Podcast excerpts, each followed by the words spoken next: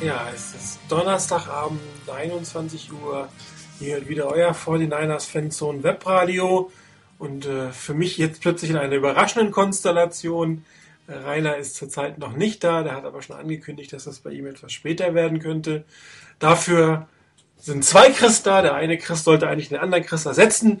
Jetzt ist der erste Chris eigentlich doch wieder da. Das heißt, wir werden nachher sogar eine Vierersendung machen. Mit anderen Worten, ich begrüße auf der linken Chris-Position äh, 49er Chris B. Hallo Chris. Hallo? Hallo, mich hört mal wieder keiner. Hört ihr mich? Hallo? Ja? Hallo Matt.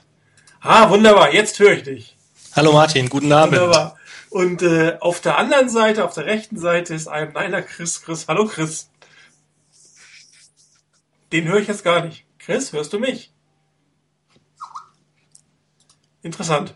Ich höre nur einen Chris von zweien. Ich sehe auch nur eine Verbindung. Komisch. Also, ich habe äh, definitiv den einen Chris da, den anderen Chris nicht. Der könnte vielleicht auch mal chatten, ob er hier äh, was hört. Aber egal, das wird sich alles lösen. Und ach, der ist mobil, wunderbar. Dann würde ich fast sagen, den kicken wir wieder raus aus der Leitung, beziehungsweise äh, wir bitten Chris, dass er sich quasi einfach äh, wieder disconnected. Also bin ich doch nur mit einem Chris sozusagen da und wir warten jetzt noch auf Rainer, der noch auf einem Elternabend ist und äh, dementsprechend wahrscheinlich hier in den nächsten paar Minuten eintreffen wird. Ja, Chris, ähm, ein etwas überraschendes Spiel, äh, was wir da letzte Woche oder letztes Wochenende verfolgen durften, mit einem schönen Ausklang. Ähm, wie hast du das Spiel so erlebt? Was waren so deine Highlights oder auch die Sachen, die du nicht so gern gesehen hast?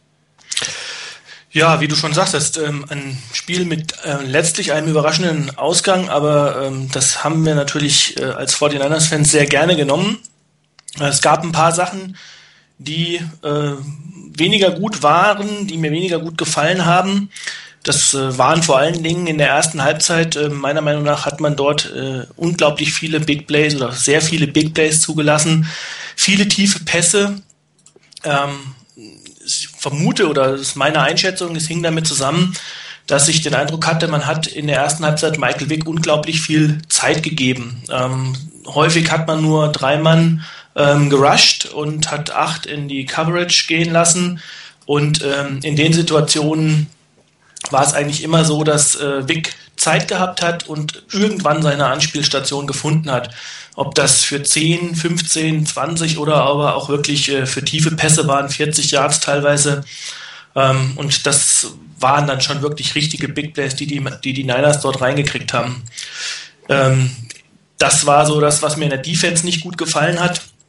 In der Offense ähm, war die O-Line und das Laufspiel in der ersten Halbzeit nicht wirklich ähm, vorhanden, fand ich. Ähm, es gab den einen langen Lauf von Gore und ähm, von Hunter gab es nochmal zwei, drei gute Läufe, aber das war es dann auch schon. Ähm, insgesamt war eigentlich die Offense, insbesondere im zweiten Quarter, eigentlich gar nicht auf dem Feld. Auch Alex Smith ähm, hatte Schwierigkeiten, hat wenig Zeit gehabt, hat keine Anspielstationen gefunden. Das war nicht wirklich gut. Äh, dann hat mir überhaupt nicht gefallen, dass wir immer noch viel zu viele Penalties kassieren und auch ähm, dort wieder in der ersten Halbzeit eine ganze Menge ähm, gedroppte Pässe hatten. Also ich habe, glaube ich, gesehen zweimal von Hunter, zweimal von Michael Crabtree und auch der erste von Walker. Ähm, das waren so die Negativpunkte. Ähm, und natürlich das Gute will ich auch nicht verschweigen. Wir hatten eigentlich über das gesamte Spiel eine wirklich sehr gute Defense, insbesondere eine meiner Meinung nach wirklich enorm gute, wie schon die ganze Saison, gute Run-Defense. Ähm, und auch in der Red Zone sahen wir eigentlich immer gut aus, haben wenig zugelassen. Ähm, was mir gut gefallen hat, waren die Adjustments, die, der, die wir in der Halbzeit vorgenommen haben. Ich hatte nämlich das Gefühl, dass genau das, was ich eben als negativ beschrieben habe, diese Dreimann-Rushes äh, in der zweiten Halbzeit deutlich weniger waren und dadurch auch eigentlich nur noch ein Big Play für über 60 Yards, der lange Pass auf Deshaun Jackson da war. Ähm, dann fand ich ganz prima eigentlich die Special Teams, wie auch schon im ganzen, in der ganzen Saison. Da möchte ich mal einen Namen hervorheben, der immer so ein bisschen untergeht, weil er, äh, weil man eigentlich gar nicht so drauf achtet. Das ist für mich Blake Costanzo. Das war wirklich für Special Teams eine ganz hervorragende Verpflichtung. Der Kerl ist wirklich fast bei jedem Play, Special Teams Play vorne dran. Ähm, und von daher, da muss man wirklich sagen, eine ganz tolle Verpflichtung und auch die Verpflichtung von ähm, Sealy hat sich da absolut ausgezahlt. Also wir sind Special Teams wirklich prima. Und ähm, dann natürlich auch die Coaches, denen muss man wirklich ein, ein Kompliment machen. Man hat sich in der Halbzeit nicht verrückt machen lassen, ist nicht in Panik verfallen, hat die Probleme in der ersten Halbzeit analysiert und das dann auch wirklich gut umgesetzt in der zweiten Halbzeit. Ähm, die zwei Challenges waren an der richtigen Stelle. Auch da wiederum gute Entscheidung der Coaches. Und dann hat man in der zweiten Halbzeit meiner Meinung nach einfach die Big Plays gemacht. Das, was in der ersten Halbzeit zu konservativ war, hat man das Playbook geöffnet, hat sich auch mal was getraut, hat die, äh, die Waffen eingesetzt sozusagen. Vernon Davis, Hunter, hat auch Gore ähm, das gegeben, was er spielen kann, das, was er konnte. Und ähm, eigentlich einer meiner, ich habe, ich weiß nicht, zwei Spieler, die mir ganz besonders gut gefallen haben in der Defense. Das waren zum einen Alden Smith, der hatte wirklich, ich weiß nicht, kann man sagen, sein Coming Out äh, in dem Spiel. Das war wirklich ein sehr gutes Spiel von ihm. Und eigentlich mein, ähm, ja, Most Improved Player der Saison bisher, das war, ist Navarro Bowman. Der hat sensationell gut gespielt, also in der Defense. Und in der Offense kann man auch da sagen, Alex hat ein super gutes Spiel gehabt. Josh Morgan war gut. Ähm, also, das waren so die, die positiven Dinge. Ja, ich glaube, wir können die Sendung mit dieser Analyse eigentlich schon fast wieder beenden. Sind hier schon fast alles durch. Nein, ähm, zu einigen Sachen habe ich auch noch ein paar Plays, Analysen für später, um dann noch mal ins Detail zu gehen. Ich kann ja eigentlich nur zustimmen mit dem, was du gesagt hast. Was mich am meisten geärgert hat, vielleicht fange ich damit an, ist, dass man, ähm, als man am Ende des zweiten Quarters mit, mit äh, 13 zu 3 zurücklag und zwei Minuten zu spielen hatte, noch versucht hat, an der Offense was zu reißen. Die Offense hat überhaupt nicht funktioniert in der ersten Hälfte. Es war teilweise grauenhaft anzusehen, was da gemacht wurde. Und es gab für mich eigentlich überhaupt ähm, keinen Grund, da noch zu versuchen, zwei Minuten vor Schluss ähm, was zu reißen an der eigenen 20-Yard-Play. Das war genau die Situation, als dann der Fumble kassiert war auch dem können wir uns später nochmal angucken, was da eigentlich tatsächlich los war, wer war schuld. Ähm, aber dieser Fumble, der dann nochmal zum Touchdown für die ähm, Eagles geführt hat, das hätte dem von den Niners fast das Genick gebrochen. Da war man irgendwie 20 zu 3 zurück und das ist schon ein verdammt großer Vorsprung und das war völlig unnötig. Also in einer Offense, die, die, die weiß, dass sie in der Hälfte nochmal was tun muss, dass die was verändern muss, da nochmal ein 80 Jahre oder vielleicht ein 50 Yards Drive hinzulegen in zwei Minuten für ein Field Goal, das fand ich absolut unnötig. Und ähm, man hat es auch hinterher irgendwie gesehen, als die 49ers nochmal den Ball hatten, da hat man es mit kurzen Pässe auf Gore nochmal probiert. Eigentlich blödsinnig. Also das, da hätte man ähm, ein, mit einem relativ kleinen Vorsprung, äh, Rückgang von 10 Punkten in die Halbzeitpause gehen können. Gut, es hat am Ende doch noch gereicht, aber das war für mich eine taktische Fehlentscheidung äh, von ähm, Jim Harbaugh, da nochmal jetzt unbedingt Punkte machen zu müssen. Was er dafür ungefähr fünf Minuten später ähm, gut gemacht hat, das hast du ja auch schon erwähnt, Chris, das sind die Adjustments. Also das, was wir die ganze Zeit eigentlich kritisiert haben, was das fehlen würde, dass es nicht genug Adjustments gab, das ist alles dieses Mal in der Halbzeit erfolgt. Und zwar sowohl was die Offense angeht, als auch was die Defense angeht. Und äh, Michael Wick hat ja auch deutlich weniger ähm, Yards in der zweiten Halbzeit erlaufen können und er, und er hat zwar vielleicht mehr Pässe angebracht, aber trotzdem hat das in der Regel nicht zu Punkten geführt, weil man auch einfach mal Glück haben muss. Nämlich wenn Nary, der eigentlich doch relativ sicher ist, plötzlich zwei Field Goals verkickt. Aber das Team, was gut spielt und was tüchtig ist, hat sich das Glück auch einfach verdient. Und, und darum hat dieser Sieg sich zusammengesetzt aus wirklich einem guten Spiel in der zweiten Halbzeit, einer fast die ganze Zeit über gut spielenden Verteidigung, guten Adjustments der Coaches, gutes Einsetzen der Spieler und dann einfach das verdiente und notwendige Quäntchen Glück, das man einfach mal haben muss, um so ein enges Ding am Ende auch zu gewinnen. Ich meine, die Fortinanders haben auch zwei Field Goals nicht nutzen können. Da kann man sagen, ausgleichen Gerechtigkeit. Aber die Eagles äh, Field Goals am Ende, die hätten deutlich, deutlich mehr wehgetan, wenn die reingegangen wären. Und es hätte auch richtig, wäre wahrscheinlich dann auch schief gegangen. Und ähm, wie gesagt, meiner Meinung nach haben die Fortinanders es sich verdient, auch mal so ein Spiel schlichtweg zu gewinnen und das mal durchzuhalten. Und äh, die Aktion von Justin Smith am Ende war verkehrte Welt, wenn man so die letzten zwei Jahre davor die Niners gesehen hat. Da hat die Defense endlich mal gehalten und hat den Turnover am Ende, wo es darauf ankommt, kreiert. Und dann hat man das Spiel gewonnen. Also das hat mir sehr gut gefallen. Ähm, was mir auch relativ gut gefallen hat, oder was heißt relativ gut, ziemlich gut gefallen hat, ist, ähm, wie die Wide Receiver oder die, die Receiver in Summe eingesetzt werden. Es waren äh, 1, 2, 3, 4, 5, 6, 7, 8 Spieler, die in diesem Spiel äh, mindestens einen Pass gefangen haben. Ähm, von Bruce Millis über Kyle William, Walker, Hunter, Morgan und Crabtree sind wirklich alle Waffen eingesetzt worden, sind gut eingesetzt worden. Michael Crabtree hat gezeigt, wofür er eigentlich da ist. Ähm, die schweren Bälle macht er komischerweise, bei den leichten scheint seine Konzentration weg zu sein. Die gehen immer durch, aber dann, wenn es drauf ankommt, die Bälle, die nicht ganz exakt geworfen sind oder wo die Routen schwierig sind, die macht er am Endeffekt und äh, dafür ist er geholt worden. Ich würde jetzt von ihm jetzt nicht erwarten, dass er à la Calvin Johnson drei Touchdowns und 130 Yards macht. Ich glaube, das wird Michael Crabtree nicht dauernd machen, aber er wird sicherlich, wenn er so weiterspielt, das ein oder andere wichtige First Down für die 49ers machen, den einen oder anderen Touchdown und ist immer gefährlich. Und äh, Namdi Asamoga hatte teilweise echt Schwierigkeiten mit Michael Crabtree und das zeigt wieder seine Klasse. Äh, Vernon Davis diesmal nicht ganz so intensiv in der Tiefe eingesetzt, aber auch wieder äh, gute Catches gemacht. Ähm, Kendall Hunter hat für mich ein super Spiel abgeliefert, sowohl beim Laufen als auch beim Passen als auch beim Blocken. Ähm, an dem werden wir noch viel Freude haben und diese ein Drittel, zwei Drittel Aufteilung kann ich mir gut vorstellen, dass die auch äh, für den Rest des Spiels weitergehen wird. Also im Großen und Ganzen darf man den Sieg natürlich nicht überbewerten, aber man darf sich zu Recht freuen über diesen Sieg, dass man es geschafft hat, ein, ein Team, was auf dem Papier definitiv besser ist, was auch höhere Ansprüche hat und was doch immer noch nicht raus ist aus, aus dem ganzen Geschäft äh, um die Playoffs, äh, im eigenen Stadion geschlagen hat. Also ich muss sagen, Hut ab. Muss, hat mir wirklich gut gefallen. Absolut. Also ich glaube, ähm, dieses Spiel hätten wir äh, in keinem der letzten fünf Jahre nur im Ansatz hätten mit welchem Glück auch immer gewinnen können. Also das ist, glaube ich, so der wesentliche Unterschied äh, zu, den, zu den letzten Jahren, ähm, dass wir solche Spiele so ein Spiel einfach nicht hätten gewinnen können, weil wir es von der von der Coaching-Seite es schon gefehlt hat.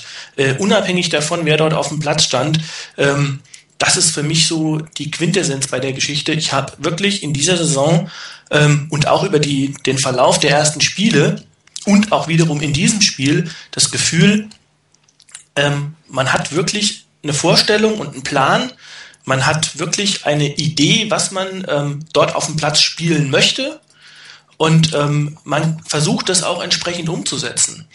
Und das hatte ich in den letzten Jahren wirklich nie. Also ähm, sei es nun, dass man gesagt hat, man hat, man versucht irgendwas und äh, mit dem Kopf durch die Wand zu spielen und man merkt, es funktioniert nicht, aber man passt trotzdem nicht an, weil es muss funktionieren, weil wir sind ja die, die stärkeren oder die, die physischeren oder was auch immer. Ähm, ich glaube, das hat man gerade in dem Spiel gesehen, äh, was hier der Unterschied ist. Also insbesondere zum Beispiel, du hast den Namen die Asamur angesprochen, äh, man hat gemerkt, oder finde ich zum Beispiel, ähm, dass man Namdi Asamua dort, wie er oder dort, wo er bei den Eagles und wie er dort eingesetzt wird, äh, dass das nicht der gleiche Spieler ist von letzter Saison. Und ich finde sogar, man hat ähm, das darauf angelegt, äh, das auszunutzen. Also man hat genau das gemacht. Äh, Namdi Asamua war eigentlich immer jemand, der auch relativ physisch ist. Ähm, jetzt äh, und der auch dann an der an der ähm, an der Line of Scrimmage eigentlich ganz gut äh, physisch und bumpen konnte. Und das macht er hier gar nicht. Also er spielt immer in, in relativ großem Abstand und das hat man ausgenutzt. Also man hat das wirklich ganz prima gemacht, fand ich, und hat diese Plays gecallt. Und das, was man im Vergleich zur ersten Halbzeit eben nicht gemacht hat, hat man dann in der zweiten Halbzeit verändert. Und das war eine Situation, die habe ich vorher so bei den 49ers nicht gesehen. Und das ist das, was mich eigentlich ähm, ohne jetzt äh, euphorisch zu werden, aber das, was mich positiv stimmt, dass ähm, es hier in die richtige Richtung geht. Also absolut. Absolut so. Und jetzt darf ich auch Rainer begrüßen. Hallo Rainer. Schönen guten Abend zusammen. Ja, jetzt sind wir also vollständig. Hallo Rainer. Guten Abend, Chris. Ja, wunderbar. Dann hat das ja auch noch geklappt. Ähm, bevor wir dann, ich wollte jetzt eigentlich gleich den äh, kurze Analyse zu dem Pass auf Crabtree machen und zu, zu drei Worte zu dem noch verlieren, was, was Chris gerade zu, zu Namdi Asumora gesagt hat. Aber vielleicht, Rainer, gleich für dich erstmal die Gelegenheit zum kurzes Statement zum Spiel. Ähm, Highs und Lows, äh, was hat dich gefreut, was hat dich geärgert? Also, ich fange mal mit dem an, was mich geärgert hat. Ähm, es gab nämlich genug Positives, aber ich denke, da kann man das mal mit dem Negativen am Anfang bringen. Geärgert hat man hat mich, dass man ähm, Michael Vick wirklich ein Career Game geschenkt hat mit, ähm, ich glaube, neun, ich glaube, sechs. Jetzt ist da einer 60 oder 70 Yards mehr, als er jemals zuvor erwor ähm, erworfen hat. Bin ich noch da? Jetzt bist Hallo? du wieder da, du warst eben kurz mal Jetzt weg. bin ich wieder da? Okay, dann versuche ich ganz ruhig sitzen zu bleiben, dass nichts passiert. Also, geärgert hat mich, dass man äh, Michael Vick wirklich so ein tolles Game geschenkt hat äh, mit so vielen Yards. Das war wirklich ärgerlich. Da hat man, glaube ich, versäumt, hier die tiefe Option besser zuzumachen die er hatte. Irgendwann zwischendurch gab es mal eine Einblendung, dass ähm, Deshaun Jackson vier Catches hat für, glaube ich, 154 Yards. Und das ist schon ein bisschen derb. Und ähm, wenn der erste Pass auf Jackson nicht von ihm fallen gelassen wird, sondern wenn er den wirklich unter Kontrolle bringt, dann hätte er mit fünf Catches wahrscheinlich deutlich schon mal über, 20, über 200 Yards gehabt. Und das darf eigentlich nicht passieren. Das war wirklich ärgerlich. Ähm, da müssen die Niners wirklich was dagegen machen, denn sonst werden sie irgendwann mal wirklich auseinandergenommen und die Offense kann da nicht mehr dagegenhalten. Ähm, das war einer der Punkte, der mich wirklich geärgert hat. Der zweite Punkt, ähm, den ich wirklich nicht toll fand, war die Leistung der Offense, gerade auch in der ersten Halb oder in die Leistung der Offense in der ersten Halbzeit. Da war doch wenig zu spüren für meine Begriffe von, von irgendwie zündenden Ideen und irgendwie dem, dem letzten eindeutigen Willen auch auf jeden Fall Punkte zu machen. Es reiht sich ein bisschen ein in das, was in den Spielen davor war. Man bleibt dabei, relativ konservativ, zurückhaltend, vorsichtig zu agieren, das Playbook nicht zu früh zu öffnen, sodass man wirklich auf Ballkontrolle spielt, vor allen Dingen auch keine unnötigen Turnovers ähm, provozieren möchte. Das ist sicherlich ein berechtigtes Interesse. Ähm, allerdings hat, glaube ich, die zweite Halbzeit gezeigt und vor allen Dingen gerade das dritte Quarter gezeigt, nach dem, ähm, nach dem Field Goal der Eagles, dass die Niners es anders können. Und ich wünsche mir eigentlich, dass die Niners irgendwann mal so auftreten, dass sie von Anfang an so spielen, wie sie da gespielt haben. Gleich von Anfang an nicht auf dieses absolute Sicherspielen, sondern wirklich auch gleich ein bisschen mehr Druck auf den Gegner ausüben mehr nach vorne spielen, mehr auf Punkte, selber Punkte erzielen spielen und zwar eindeutiger und aggressiver darauf spielen, um dem Gegner einfach aufs eigene Spiel aufzuzwingen. Ich glaube, dass die Niners noch nicht ganz so weit sind, dass sie das wirklich so umsetzen können und dass es eine ganz bewusste Entscheidung auch von Harbour und seinem Coaching-Staff ist, so zu spielen. Dass die Niners es können, hat man in der zweiten Halbzeit gesehen. Da war auch ein Alex Smith und das war für mich das ganz Entscheidende auch, dass er nach seinem Fumble, der sehr unglücklich war, auf der einen Seite, weil es beim Blocking fürchterlich daneben ging, zum anderen aber kann man sicherlich auch Smith ein bisschen die Schuld dabei geben, denke ich. Er muss das sehen, er muss früher den Ball loswerden und darf hier keinen keinen Fumble sich leisten. Aber er hat kein bisschen zurückgesteckt. Er ist weiter, er ist rausgekommen, er hat weiter gespielt, er hat sich das überhaupt nicht anmerken lassen. Und er ist nicht, wie, er, wie es früher teilweise der Fall war, bei solchen Fa Fehlern etwas fahrig geworden, etwas nachlässig geworden. Er hat nicht zu viel gewollt, er wollte es nicht um jeden Preis wieder gut machen, sondern er wirkte auf mich sehr, sehr kontrolliert mit dem, wie er gespielt hat. Das hatte schon ein bisschen was davon, von wegen zu wissen, was man kann und was man erreichen kann. Vielleicht überinterpretiere ich das, aber ich denke, das ist schon so ein Punkt, ähm, der fiel mir so ein bisschen auf. Hatte irgendwas davon, von dieser Sicherheit, wir können trotzdem was erreichen. Und für mich war, obwohl es bei dem Drive ähm, noch keine Punkte gab, gleich das allererste Play in der zweiten Halbzeit so das Signal dazu, dass die Niners noch was reißen können. Und das war dieser Pass auf morgen zum Start des zweiten, äh, der zweiten Halbzeit. In dem Moment hatte ich das Gefühl, dass die Niners zumindest noch mal rankommen können. Ob sie es schaffen zu gewinnen, da war ich mir beim besten Willen nicht mehr nicht sicher zu dem Zeitpunkt. Mir hat gefallen, dass die Niners weitergespielt haben, Mir hat gefallen, wie Frank Gore aufgetreten ist. Das werden wir, denke ich, nochmal als Extra-Thema haben. Mir hat gefallen, dass, wie Kendall Hunter aufgetreten ist. Das war eine tolle Geschichte. Mir hat gefallen auch, dass die O-Line besser wurde, dass die O-Line auch mal richtig gut gehalten hat, teilweise gerade auch beim Run-Blocking wirklich gut geblockt hat. Das war ja ein Hauptkritikpunkt in den letzten Wochen.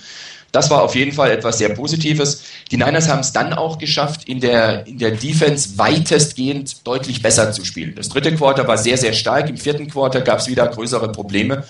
Und man hatte sicherlich noch das Glück, dass in den entscheidenden Phasen ähm, die, ähm, die Eagles es nicht geschafft haben zu punkten. Wenn die Eagles ihre zwei relativ kurzen Field Goals reinmachen, dann glaube ich nicht mehr dran, dass dann die Niners noch einen Sieg davongetragen hätten. Aber man hat gezeigt, dass man dranbleiben kann, man hat gezeigt, dass man aufholen kann und man hat gezeigt, dass man auch die Fehler des Gegners ausnutzen kann. Und für mich war das jetzt so in den letzten Wochen immer so ein Stück Steigerung. Nicht, dass ich das jetzt weiterhin bräuchte, dass das noch stärker wird, noch ein größerer Rückstand. Aber im ersten Spiel lag man permanent vorne, konnte das Spiel relativ sicher nach Hause fahren, auch weil die Special Teams sehr stark waren dann mit den zwei Touchdowns von Ted Ginn. Im zweiten Spiel war man eigentlich auch ähm, recht gut dabei, lag auch die ganze Zeit in Führung, ist am Ende in der Defense eingebrochen, hat das in der, in der Overtime verloren, weil da auch die Defense einen Blackout hatte. Im dritten Spiel lag man dann irgendwann auch mal zurück. Ich kann mich daran erinnern, nach der, in der Sendung nach dem zweiten Spiel hatte ich gesagt, es wird interessant, was passiert, wenn die Niners hinten liegen. In Cincinnati lagen sie hinten, nicht sehr weit. war immer noch in Ordnung, kontrolliert nach vorne zu spielen, auch mit ein bisschen Druck, dass so langsam die Zeit enger wird. Und die Niners haben ihre Chance genutzt, haben sich auch dort durch einen Fumble ähm, nicht aus der Ruhe bringen lassen, sondern haben ihre Chancen genutzt, haben das Spiel gewonnen. Jetzt war der Rückstand größer, das Team zumindest auf dem Papier, der Gegner auf dem Papier zumindest ein deutlich stärkerer als zuvor in Cincinnati. Und die Niners haben nicht aufgegeben. Sie sind dran geblieben. Sie haben das Spiel umgebogen. Sie haben die Fehler des Gegners, die kamen, wirklich bestraft. Sie haben die Nachlässigkeit der Eagles bestraft, die nach der Halbzeit, das war nicht zum ersten Mal in der Saison, wirklich plötzlich aufgehört haben zu spielen, irgendwie ihren Vorsprung verwalten wollten. Und das haben die Niners bestraft. Und das war etwas sehr, sehr, sehr Positives. Und ein letztes dazu, wer mir besonders positiv aufgefallen ist in der Defense, das sind eigentlich zwei Spieler. Das ist zum einen Navarro Bowman, der für mich eine bärenstarke Saison spielt und in dem Spiel bei den Eagles ähm, für mich wichtiger war als Patrick Willis. Und mir hat sehr gut gefallen, dass bei den vermehrten Einsatzzeiten von Aldon Smith, dass er die genutzt hat, dass er seine Stärken andeuten konnte und wenn der noch richtig Erfahrung hat, richtig wirklich in der Liga ankommt und wirklich mehr verschiedene Gegner auch kennengelernt hat und gesehen hat, ich denke, wenn die Entwicklung so weitergeht, wie es sich jetzt andeutet, werden wir sehr, sehr viel Freude an ihm haben. Das war's erstmal. Wunderbar. Dann äh, würde ich sagen, setze ich, mache ich da weiter, wo ich eigentlich äh, ansetzen wollte. Äh, Chris, wir hatten ja eigentlich gerade das Thema äh, Namdi Asumoga. Also Gott, ich weiß nicht, ich kann den Namen nicht aussprechen, aber ihr wisst, wen ich meine. Furchtbar. Wie heißt er denn nun richtig? Asomua. Asomua. Naja. So irgendwas. Und nenn ihn Asomu, Umu, dann ist auch in Ordnung. Nenn ihn doch halt ein, einfach Namdi. Ja, genau. Wie, wie, wie ähm, das, wie heißt der Jim, äh, Jim Mora auch gemacht hat, weil er auch echt Schwierigkeiten hatte mit dem Namen. da hat ihn auch nur noch Namdi genannt zum Schluss. Gut, dann bitte ich euch mal alle zu reloaden. Wir haben die Antwort 29. Das ist der lange Pass auf Michael Crabtree. Und ähm, hier sieht man, dass die 49ers ähm, relativ gut sich ähm, auf diese Situation mit, mit Namdi eingestellt haben und auch versucht haben, ähm, seine Schwächen auszunutzen. Er ist ja eigentlich ein, äh, ein Cover Corner, der mit, mit Bump and Run oder mit Press spielt und äh, dann seine Gegner eigentlich gar nicht äh, richtig in die Routen kommen lässt und, und dann einfach ein guter Shutdown-Corner ist.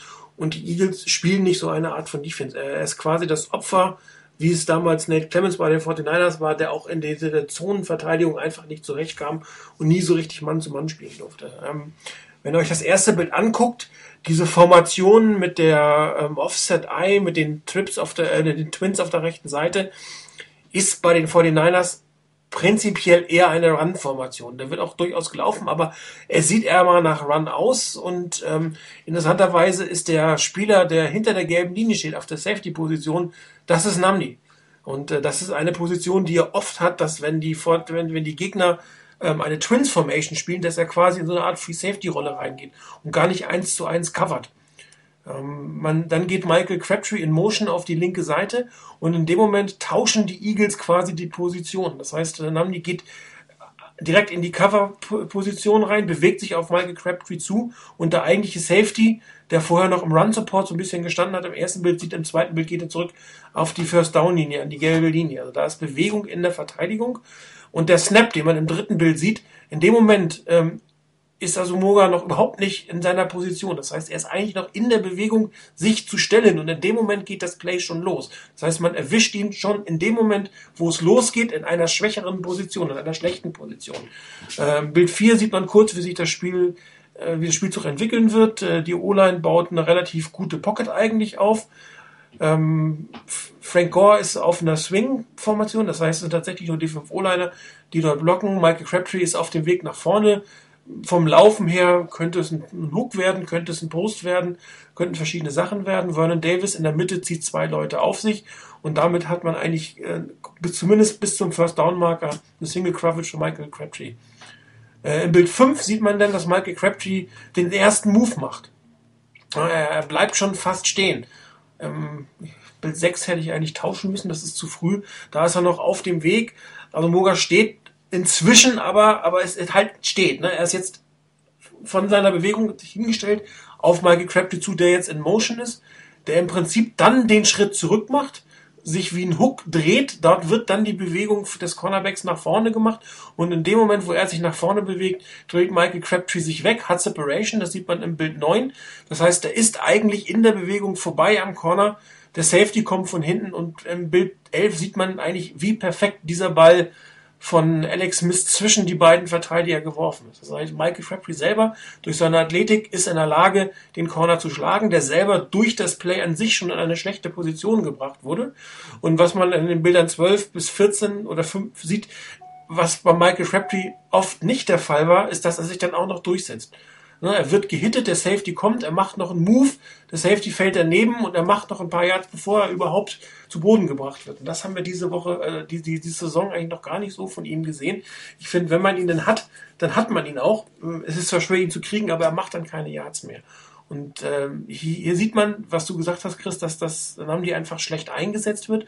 Und äh, was wir auch gesagt haben, dass die 49ers bewusst versucht haben, hier ähm, die Schwächen des Gegners auszunutzen. Eigentlich ist er also Morgas ja gar nicht gewohnt, dass überhaupt Bälle in seine Richtung gehen. Und hier wird er von Anfang an vom Play in eine, eine Defensivposition gebracht, aus der er kaum herauskommt. Und dann kann man auch gegen ihn und selbst mit ähm, Safety-Hilfe über, über Kopf durch den Superpass von Smith einfach weiterkommen. Und das ist super gemacht, das ist ein super Play. Also wenn Chris nicht will, sage ich was gerade.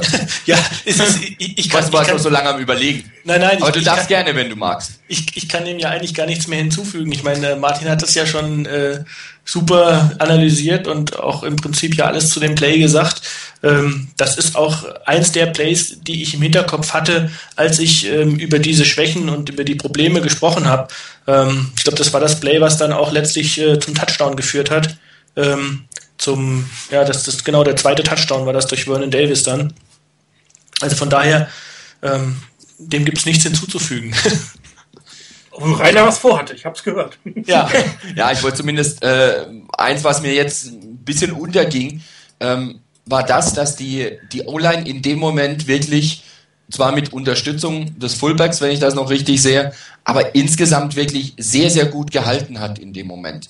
Das Play war perfekt darauf abgestimmt, was die Defense macht, die Tendenzen der Defense, gerade mit, mit äh, Namdi, wie er spielt und dass er da hinten steht und jetzt rüberkommt. Ich denke schon, dass das genau so gedacht war, ihn da einfach auf dem falschen Fuß auch ein Stück weit zu erwischen.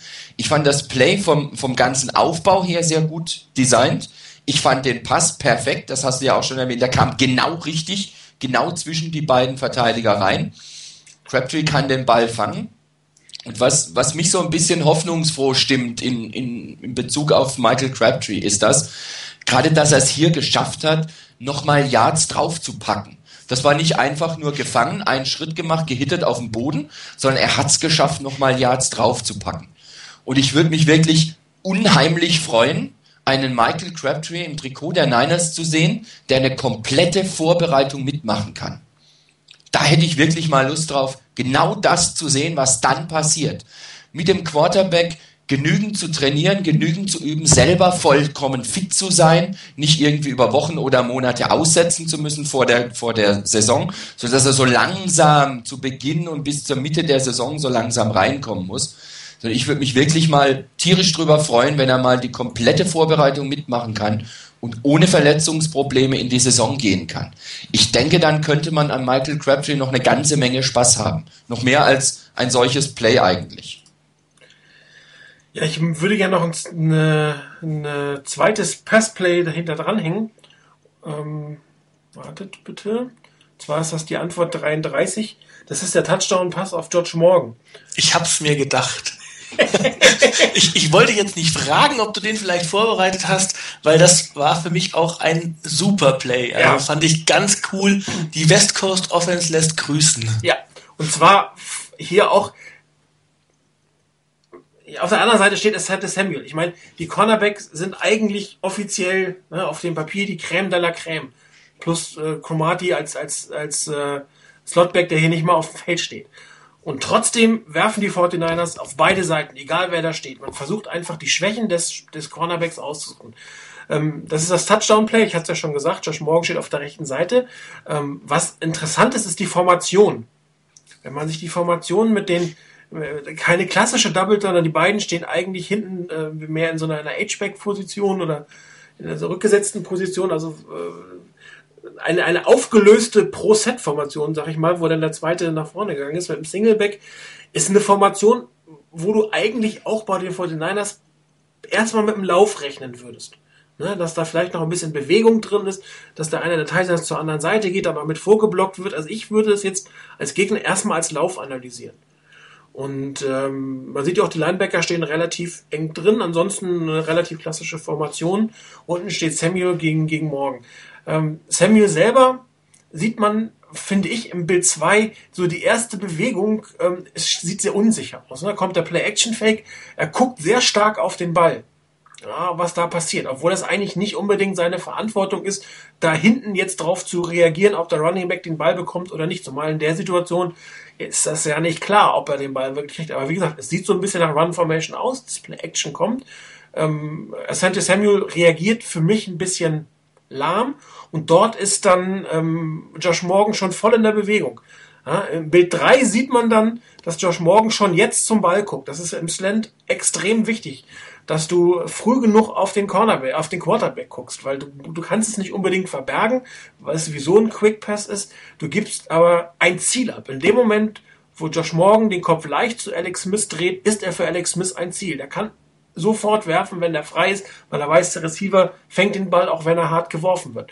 Und er hat hier die Separation, beziehungsweise ähm, die, Sanchez Samuel kommt nicht auf ihn zu, er gibt ihm einfach den Platz und dann macht Josh Morgan keine klassische Slant-Bewegung, sondern er geht kurz nach innen, also wirklich die 90 Grad nach innen, schafft sich noch mehr Separations von Asante Samuel. Ähm, und der sieht im fünften Bild, sieht man, der geht schon nach hinten. Ja, obwohl der Ball überhaupt noch nicht ähm, bei, bei Josh Morgan ist und obwohl noch nicht klar ist, welche Route Josh Morgan weiterlaufen wird, bewegt sich Asante Samuel gerade hinten Richtung, Richtung Endzone. Ja, er macht keinen Winkel, er macht keinen Anstalten, da was zu machen. Ähm, Im nächsten Bild sieht man diese Bewegung von Josh Morgan nach innen, die Samuel nicht wirklich mitmacht. Und im Bild 7 hat er dann den Slant dazwischen. Und dann steht er in der Bewegung perfekt geworfen. Den Linebacker wird ihn nicht mehr kriegen. Er hat jetzt Samuel und den, den Safety vor sich, muss seine Schnelligkeit aussitzen. Und ich finde auch, dass Samuel hier halbherzig spielt. Beim Bild 9, ich weiß nicht, wo ist da die Bewegung hin zum Receiver? Also das ist eine, eine, eine schwache Situation von Asante Samuel, ein, ein schön gelaufener, Slant, wo es kein klassischer Slant ist, aus einer Run-Formation mit einer Play-Action vorneweg und wo man genau eigentlich das erreicht, was man erreichen wollte, nämlich dass die Cornerbacks, man sieht es auch drüben bei Namdi, erstmal auf den Lauf reagieren und beide Receiver zumindest kurz angespielt hätten werden können. Das heißt, Zweiter und Acht. Man hätte zumindest, wenn man keinen Touchdown erzielt, First Down erzielen können mit beiden Wide Receiver Routen oder zumindest nah ans, ans First Down kommen können. Und, und ähm, durch die falsche Bewegung von Samuel kam halt der Bonus, Bonus in Anführungsstrichen Touchdowns dazu. Wirklich wunderbar Design, schön aus der Formation raus, gut Play-Action gespielt. Gefällt mir super. Ja, ich habe es mir gedacht, dass dir das gefällt, das Play. Deshalb, wie gesagt, äh, ich fand das auch äh, absolut klasse und vor allen Dingen auch eine Situation, wo man, wo man sieht, ähm, also meiner Meinung nach die enorme Verbesserung auch von Alex Smith sieht. Also ähm, das wäre so das typische Play gewesen, äh, bei dem wir wahrscheinlich die letzten fünf Jahre die Hände über dem Kopf zusammengeschlagen hätten. Ähm, den Pass, den er nicht werfen kann, ähm, der kommt hier perfekt an. Also von daher, ähm, das ist eine Sache, glaube ich, die allein wirklich dem Head Coach beziehungsweise den Coaches, die mit Alex Smith zusammengearbeitet haben, äh, zugutekommt. Und von daher, das ähm, lässt mich eigentlich hoffnungsfroh in die Zukunft blicken, ähm, dass wir vielleicht, wir werden mit Sicherheit hier keinen äh, Pro Bowl Quarterback sehen, aber einen halbwegs vernünftigen NFL Quarterback äh, sehen können was mich persönlich immer wundert, ist, dass man solche Plays tendenziell erst in der zweiten Halbzeit sieht. Das, das, das erschließt sich mir einfach nicht. Also ich, ich kann es nicht nachvollziehen, dass man, Rainer, du hattest es gesagt, in der ersten Halbzeit sehr, sehr bedacht und konservativ langweilig spielt, obwohl man solche Plays im Köcher hat. Und man wird eine ganze Menge davon im Köcher haben. Ich glaube nicht nur, dass es vier, vier gute Spielzüge gibt, die an dem Tag gebracht werden können. Und ähm, das, das ist so, unnötig, sich da am Anfang in die Bedrohung bringen zu lassen und dann in der zweiten Halbzeit hinterherlaufen zu müssen und dann müssen die Plays natürlich funktionieren. Ne? Wenn, wenn, die, wenn ein, zwei dieser Dinger nicht funktionieren, dann verlierst du das Spiel am Ende, weil du einfach spielen musst. Wenn du am Anfang vielleicht früher oder dort mit solchen Sachen herauskommst. Aber gut, wir können ja schon mal zufrieden sein, dass wir Halftime Adjustments haben, die diesen äh, Begriff wert sind. Ähm, zu, zu der, vielleicht zur ersten Halbzeit und ähm, zu, den, zu den Plays in der ersten Halbzeit. Ähm, ich muss eigentlich sagen, direkt im allerersten, im allerersten Quarter gab es auch ein paar schöne Plays, die man gemacht hat. Ähm, das waren jetzt äh, nicht nur ähm, oder waren größtenteils wahrscheinlich auch Laufplays, aber da hat mich so ein bisschen das Play Calling fand ich ein bisschen eigenartig. Also als Beispiel erster Drive von den 49ers ähm, in der Situation, wo man dann diese Geschichte mit dem Fumble hatte ähm, und man kriegt den Fumble, man kriegt den Ball zurück und danach hat man direkt zwei Superläufe von ähm, Hunter und von Gore. Und ähm, anstatt wirklich da, ich sag jetzt mal, auf den Gegner damit einzudreschen, dass man sagt, okay, ähm, sie können oder sind, sind jetzt mit der, mit der Laufsituation, kommen sie nicht klar, hat man danach dreimal einen Pass gecallt und ähm, es ist ja dann im Prinzip diese Situation endete dann mit dem nicht ähm, mit dem ähm, nicht gemachten Field Goal von äh, von Akers. Äh, das war so eine Situation, wo ich gedacht habe, meine Güte, warum hat man macht man das, was nicht funktioniert hat, zieht man jetzt nicht mal durch ähm, und äh, lässt die jetzt auch offensichtlich, weil die Eagles ja wirklich auch äh, Schwierigkeiten mit dem Lauf bis dahin hatten, warum probiert man es dann nicht mal weiter? Also da waren so ein paar Sachen, die mir nicht, ähm, die sich mir nicht erschlossen haben. Dann hatten wir, glaube ich, auch noch in der ersten Halbzeit ähm, den Pass auf Vernon Davis. Das war dann ein bisschen später, Ende des ersten, Anfang des zweiten Quarters war das irgendwann. Das ist ähm, auch ähm, war ein schönes Play, 25, 30 Yards oder was war das ähm, für Vernon Davis, äh, dass man da auch schon gezeigt hat, andeutungsweise, was man eigentlich spielen könnte, aber man hat es nie mal einen Drive durchgezogen. Ich hatte immer so das Gefühl, oh, wenn mal was funktioniert hat, dann tritt man wieder auf die Bremse, nur nicht zu viel Gas geben. Genau. Und das finde ich sehr schade. Es bringt dich halt auch immer in dritte und langen Situationen zum Beispiel, die, ein, du eigentlich verzichten könntest, äh, beziehungsweise es bringt dich halt punktemäßig in Rückstand. Ähm, da wird noch zu konservativ für mich auf den Lauf gesetzt oder äh, diese ganzen ähm, kleinen Finessen, Feinheiten in den Spielzügen werden für mich persönlich zu spät rausgezogen. Ja, ich würde das eigentlich gerne mal sehen, dass man damit beginnt, vielleicht mal wirklich einen Vorsprung herausspielt und dann erst den, wenn man einen Gang runterschaltet, was üblich ist und erstmal Vorschlag hast, dann die etwas konservativen Plays hast, um dann vielleicht nochmal anzuziehen, weil du dann nicht die Notwendigkeit hast, wirklich ähm, viel werfen zu müssen, was auch nicht gegen jede Defense wirklich gut funktioniert. Ja, das ist ja das, was ich vorhin gemeint habe, auch zu dem, zu dem ganzen Spiel. Ich würde es mir wirklich wünschen, dass die Niners so wie in der zweiten Halbzeit auch mal rauskommen und dem Gegner einfach von Anfang an ein Stück weit die Stärke zeigen, die sie haben. Und, und nicht zu defensiv, zu, zu passiv eigentlich spielen, sondern wirklich gleich versuchen, wirklich auch aggressiver mal auf Punkte zu gehen und dem Gegner wirklich das Spiel aufzuzwingen, um da einfach ähm, den Gegner wirklich unter Druck zu setzen. Dass die Mittel da sind, haben wir gesehen mittlerweile. Es gibt einige Mittel dafür. Nur ich denke, sie müssen auch früher eingesetzt werden. Ich bleibe aber dabei, dass ich nach wie vor davon ausgehe, dass ähm, sowohl Haber in Richtung der Spieler als auch umgekehrt die Spieler in Richtung Haber sich noch weiter im Spiel kennenlernen müssen. Dass Haber weiterhin versucht herauszufinden, was er seinen Spielern im, im Spiel zumuten kann, was er von ihnen verlangen kann im Spiel. Und ich habe irgendwie das Gefühl, er hält sich und sein Team noch zurück. Er will hier wirklich partout lieber mal riskieren, keine Punkte zu machen, vertraut seiner Defense dann auch noch ein Stück weit, aber nach dem Motto, lieber erstmal das Ganze ruhig halten, versuchen ein bisschen Field Position zu spielen, wenn man da hinkommt, irgendwie auch mit dem Punt, dass man den Gegner weit zurücktreibt und ähnliches. Und dann wirklich so ganz allmählich versuchen, seine Punkte zu machen, nach vorne zu kommen und den Vorsprung dann nach Hause zu fahren, ohne zu viel zeigen zu müssen, ohne zu viel zeigen zu wollen und ohne zu aggressiv zu sein an der Stelle. Ich bleib dabei bei meiner These, dass die Niners im Moment in der Offense in allererster Linie darauf bedacht sind, dem Gegner keine Bälle herzuschenken, per Interception, per Fumble. Da bleibe ich dabei. Und ich denke, dass vieles im Playcalling genau darauf ausgelegt ist. Vielleicht ist es bei so einer Situation, die Chris beschrieben hat, mit zwei Runs, die gut funktionieren und hinten dran drei Pässe plötzlich. Vielleicht ist da auch ein bisschen sowas im Coaching drin, dass man sagt, an der Stelle wollen wir den Gegner richtig outcoachen, sozusagen, nach dem Motto, hier, wir haben zweimal super Run gespielt, damit rechnet jetzt jeder, dass wir weiter Run spielen und dann machen wir es gerade nicht. Vielleicht ist das da ein bisschen zu viel. Vielleicht müssen da auch die Coaches mit ihren, mit ihren Spielern zusammen das wirklich finden, wie sie sich da am besten anstellen, wie sie das am besten auch nutzen und den Gegner damit weiter unter Druck setzen. Ja. Aber ich denke, so wie es bisher gelaufen ist in den Spielen, ist die Hoffnung zumindest berechtigt, dass sich das weiterentwickelt. Denn ich bin schon der Meinung, dass man in den Spielen eine Weiterentwicklung gesehen hat.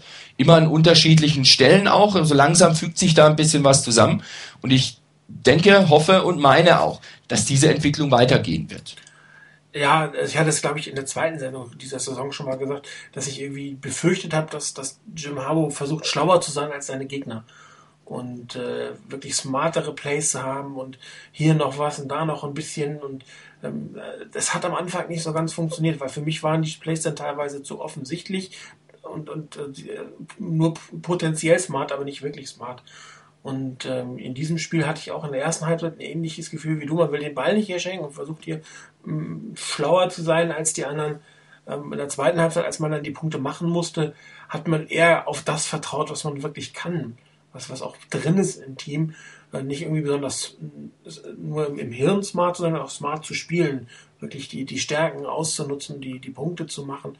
Und ähm, man, ja, klar, ich, für mich ist es immer noch ein Stück weit Glück am Ende, auch, auch weil man sagt, 49ers waren am Ende des, des Tages nach, 90, nach 60 Minuten der, der, das bessere das bessere Team, aber sowas kann auch mal locker in die Hose gehen. Ich meine, drei Punkte in der zweiten Halbzeit zulassen gegen die Eagles ist jetzt, kommt auch nicht jeden Tag vor. Ne? Also egal wie gut du eine Verteidigung spielst, irgendwas Blödes kann immer dazwischen passieren. Und äh, sich darauf dann zu verlassen, ich finde es ein Stück weit zu risikoreich. Und ich hoffe, dass das nicht zu oft in die Hose gehen wird, aber irgendwann wird es schon mal in die Hose gehen. Und auch das Cowboy-Spiel hat es ein Stück weit gezeigt, als man dann wirklich zu sehr, äh, da war allerdings mit der Führung zu sehr ähm, auf, auf Sicherheit bedacht war, ähm, da hat man es dann am Ende verloren. Also man muss schon ähm, ein bisschen was zutrauen und auch vertrauen und, und dann hat man meiner Meinung nach die etwas besseren Chancen. Aber ähm, diesmal ist es gut gegangen, also ähm, wer gewinnt, hat recht. Stats wie Chris. Das, das sind drei, drei Euro, sind das. Genau. Danke. wenn es reicht. ja.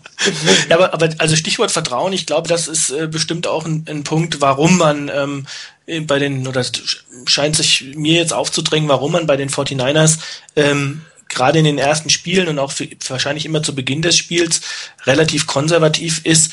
Ähm, ich denke, das hat wirklich was damit zu tun, dass man auch Alex Smith ähm, ja so eine Art äh, ähm, ja ein bisschen mehr äh, mach einfach mal, mach keine Fehler und dann ist das schon in Ordnung. Ähm, also das ist so eine, so eine Geschichte, dass man sagt, man muss ihm, ihm ihn erstmal wieder aufbauen, weil er einfach äh, in den letzten Jahren ja nun wirklich äh, häufig daneben lag bei, bei dem, was er gemacht hat, dass man dann auch sagt, okay, mach einfach keine blödsinn, blödsinnigen Dinge, ähm, wirf den Ball im Zweifel weg ähm, und er, er setzt das auch um, er macht das auch und deshalb habe ich das Gefühl, dass er auch in solchen Situationen, je weiter die Saison fortschreitet, auch ein bisschen ruhiger wird in, in seiner ganzen Aktion. Ähm, natürlich, er fällt immer wieder mal zurück in so alte Verhaltensweisen, aber ähm, beispielsweise die Situation mit dem High Snap im, im weiß nicht, drittes Quarter oder wann das war, äh, wo er dann, der, der, der Snap kommt ein bisschen unglücklich, äh, Smith äh, kriegt den Ball nicht richtig zu fassen und fummelt ihn dann.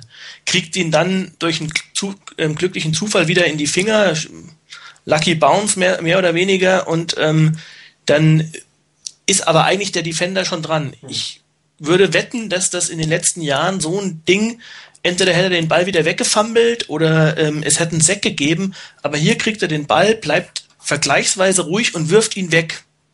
Ähm, das ist so eine Situation, wo ich mir gedacht habe, da sieht man, finde ich, dass Alex Smith sich in der Situation oder dass, dass er sich einfach ruhiger verhält und dass er sich da weiterentwickelt hat in den Situationen.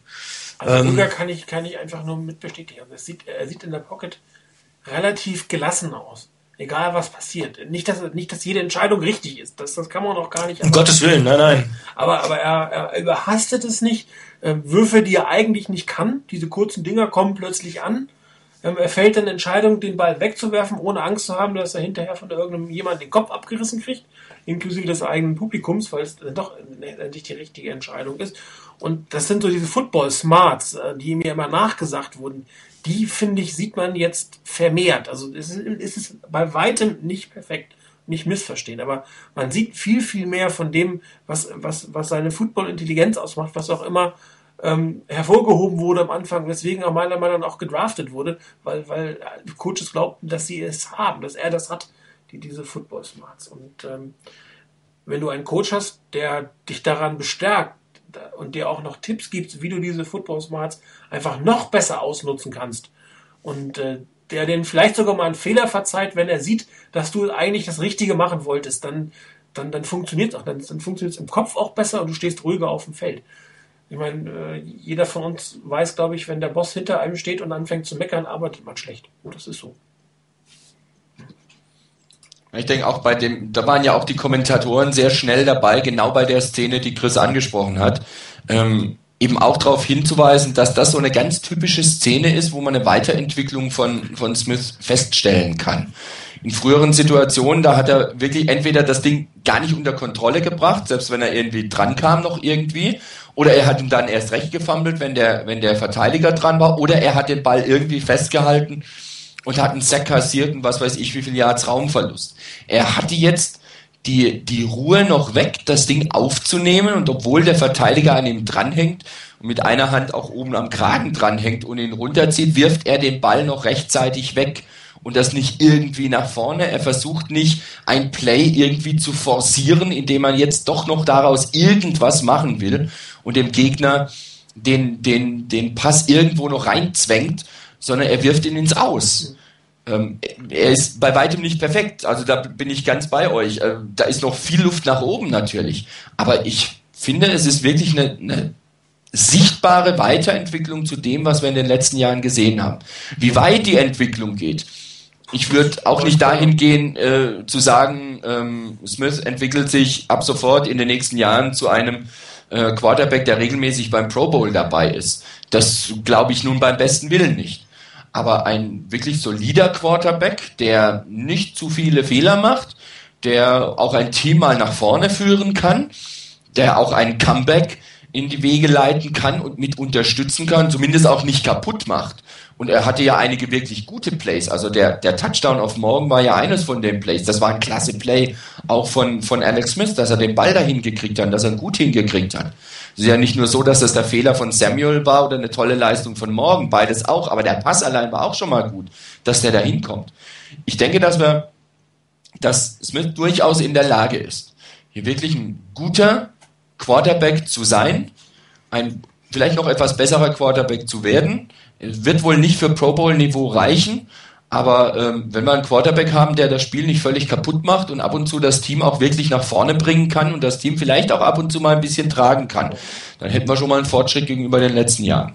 Ich habe jetzt nochmal ein Play, das ist auch von Jim Harbaugh, äh, ich glaube gegenüber mit Mayoko äh, war das äh, erwähnt worden wo er sich eigentlich sehr begeistert über zwei seiner Spieler, nämlich über Kendall Hunter und Alex Smith, ähm, unterhält, dass, dass das ein Play war, was Techniken oder Situationsanalysen gecoacht wurde. Er hat explizit darauf hingewiesen, dass man darüber geredet hat, wie man in bestimmten Situationen umgeht, was man machen kann und total begeistert war, dass die beiden das jetzt auf dem Feld ähm, geschafft haben. Das war, wenn ich mich richtig erinnere, das Play vor dem Touchdown von morgen oder zwei von morgen. Ähm, ein, ein Pass auf äh, Kendall Hunter aus einer Scramble-Situation heraus. Der, Ro der Rollout auf die rechte richtig, Seite war das. Genau, ja, der ja. ist das. So, ähm, hier, es ist, ich meine, fünf Wide Receiver, Shotgun Formation, da machst du dem Gegner nichts vor. Das ist eine Passformation.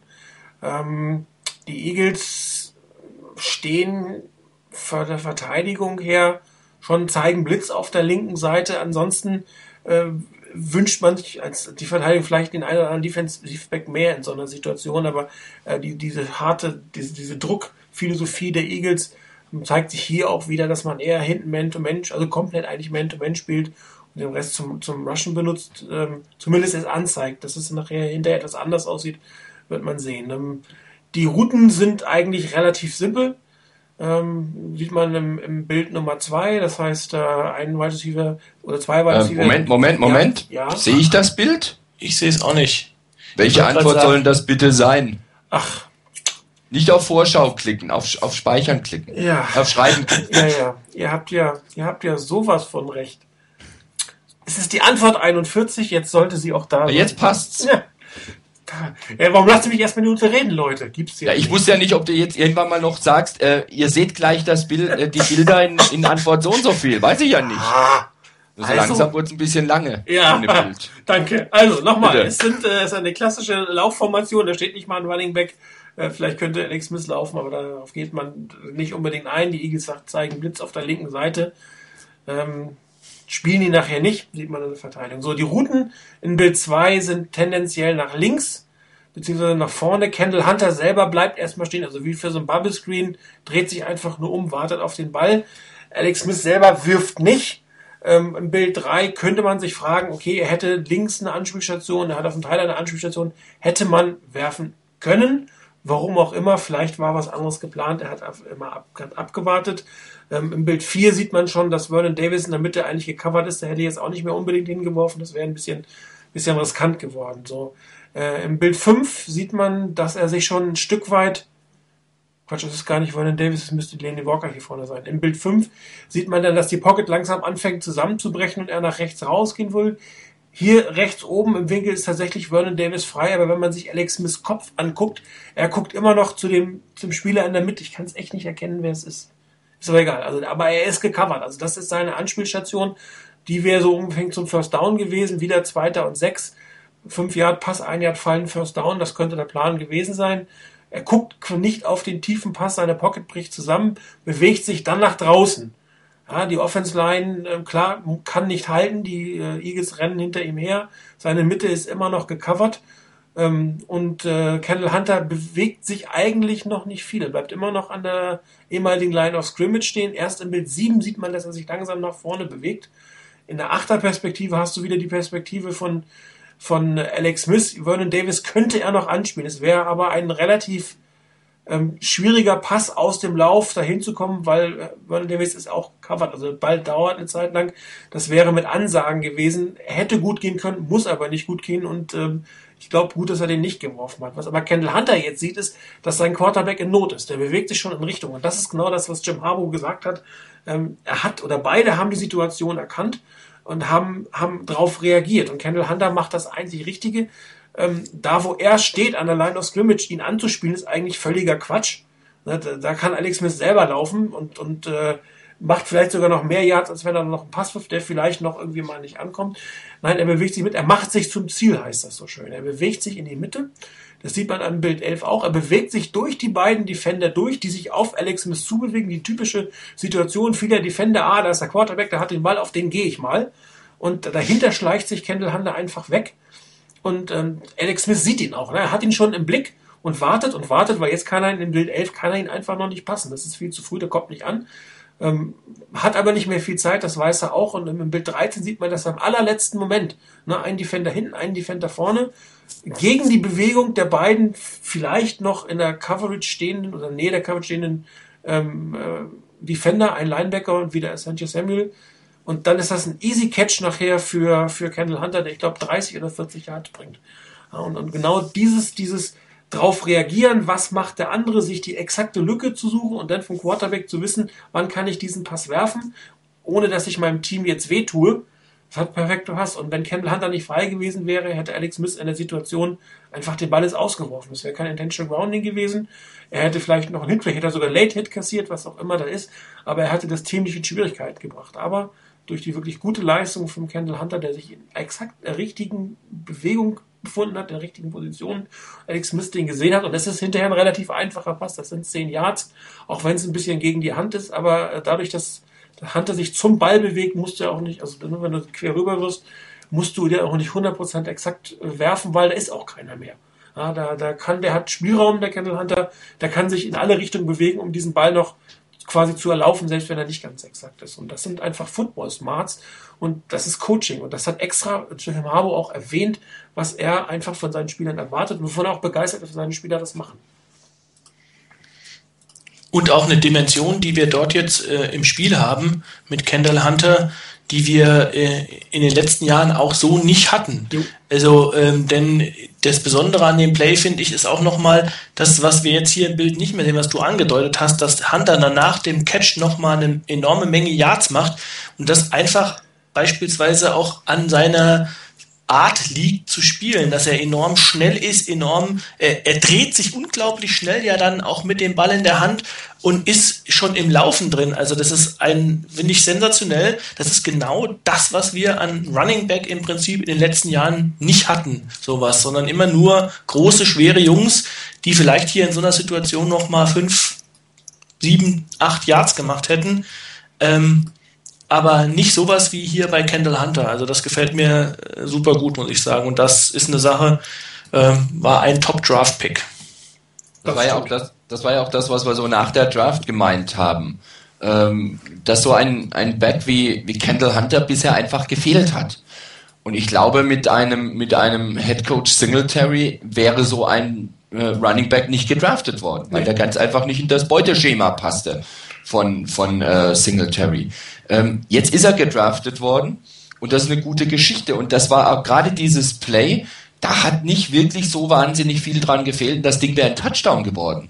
Da war der letzte Verteidiger, der ihn halten konnte, hat irgendwie die Finger an ihn dran gekriegt und ihn auf den Boden gekriegt, so im Vorbeilaufen mehr oder minder, weil da der Haken nicht mehr so ganz geklappt hat. Wenn der ihn nicht hält, ist das Ding ein Touchdown. Ja. Das war also vom, von der Entwicklung her wie da auch auf den Bildern zu sehen ist. Man könnte ein, einen Ball spielen, aber was auch immer da beabsichtigt war und gedacht war, es war nicht gedacht, anscheinend vier, fünf, sechs, acht Yards zu machen, sondern ähm, es war ein anderes Play irgendwo, auf einen anderen Spieler von den Reads her, dass dann ein anderer dran sein sollte. Und dann hat sich Alex Smith wirklich die Zeit erkauft, ist nach außen gegangen, ist dem Druck entwichen und hat so lange gewartet, bis gar nichts mehr ging. Und ich bin genau wie ihr auch überzeugt davon. Wäre hier das, hätte Kendall Hunter sich nicht wegbewegt, sondern wäre er ein bisschen hinter, direkt hinter dem Mann gestanden oder neben einem Gegenspieler gestanden, hätte Alex Smith den Ball ins Ausgeworfen. So wie er das bei diesem äh, verpatzten Snap, der ihm über den, über den Kopf halber drüber rutschte, auch gemacht hat. Er hat mittlerweile die Qualitäten, das zu machen. Er wird anscheinend wirklich richtig passend gecoacht und er kann das auch umsetzen. Das ist ja auch so ein Punkt. Ich kann ja mit Coaching versuchen, was ich will. Wenn der Spieler das nicht umsetzt, dann, dann passt das nicht. Aber irgendwie habe ich das Gefühl, dass das Coaching für ihn passt, dass ihn das anspricht, dass ihn das erreicht, was da gecoacht wird und dass er ähm, irgendwie vielleicht sogar fast begierig ist drauf, genau das in sich aufzusaugen und endlich mal ein wirklich gutes Coaching zu bekommen, was wirklich auch spezifisch Richtung Quarterback geht und was genau diese Football Smarts aus ihm rauskitzeln kann. Ja, ähm, wir sind relativ viel in der Offense gewesen. Ich würde gerne für die Offense noch zwei Sachen machen, bevor wir uns der Defense zuwenden. Das eine war der Fumble. Ähm, ich glaube, den sollten wir definitiv nochmal betrachten. Ist ja auch eine Diskussion gebrannt, wessen, entbrannt. Äh, wessen Schuld ist es jetzt eigentlich? Ähm, daher würde ich das, äh, wenn ich es jetzt hier bei mir finde, ja, hallo Martin, falsche Richtung. Man muss natürlich auch wissen, in welche Richtung man sich bewegt. Das könnte manchmal helfen. Ähm, ich habe ja von Anfang gesagt, Rainer, da warst du noch nicht da, ich weiß nicht, ob du es gehört hast das ähm, mich am meisten an dem Fumble geärgert hat, dass dieses Play überhaupt zustande kam. Dass überhaupt man versucht hatte, kurz vor Schluss mit einer Offense, an der nichts ging, äh, nochmal äh, versuchen, Punkte zu machen. Also das hat mich persönlich am meisten gestört, weil es klar war, dass du passen musst in der Situation, dass da extremer Druck aufgebaut wird. Die 49ers hatten sich da noch nicht so ganz drauf eingestellt und es wäre meiner Meinung nach unnötig gewesen, äh, hier nochmal drei Minuten Verschluss versuchen, äh, nicht mal drei Minuten, zwei Minuten Verschluss, nochmal jetzt versuchen, Punkte zu machen. Das hat die ganze, ganze Halbzeit noch nicht geklappt. Und darum hätte es einfach gar nicht sein müssen. Wenn wir das Play jetzt selber mal, es sollte da sein, es ist Play Nummer 48. Bitte einmal alle auf Reload drücken. drücken. Ähm, Shotgun Formation, äh, vier Wide Receiver, Singleback, klare Run-Formation. Man sieht ja auch schon, wo der Blitz herkommt. Sich, wenn man sich die beiden was heißt Blitz, der Druck herkommt. Wenn man auf der linken Seite die Stance der beiden Liner anguckt, die stehen noch weiter außen als die auf der rechten Seite. Also da passiert eigentlich so, oder man braucht nichts über die Mitte zu erwarten. Da kommt es von außen. Ist jetzt die Frage, ob Frank Gore nicht hätte da hinten bleiben müssen. Das wissen wir natürlich nicht, wie da die Blocking Assignments sind. Aber so wie die stehen, hätte ich jetzt ehrlich gesagt keine Swing-Route gelaufen da auf der rechten Seite. Das heißt, vielleicht hätte Alex Smith auch audible müssen, um da mehr eine Protection zu kriegen. Weil so weit außen, wie die stehen, auf beiden Seiten wohlgemerkt, können die Inside Linemen kaum aushelfen. Das, das ist fast unmöglich. Ja, und ähm, dann macht ähm, den zweiten Fehler, im Bild 3 sieht man den macht eigentlich ähm, Davis. Es gibt überhaupt keinen Grund, warum er da zum Double Team auf dem, auf den Defense Tackle geht. Das ist eine absolute Fehlentscheidung, das zu tun.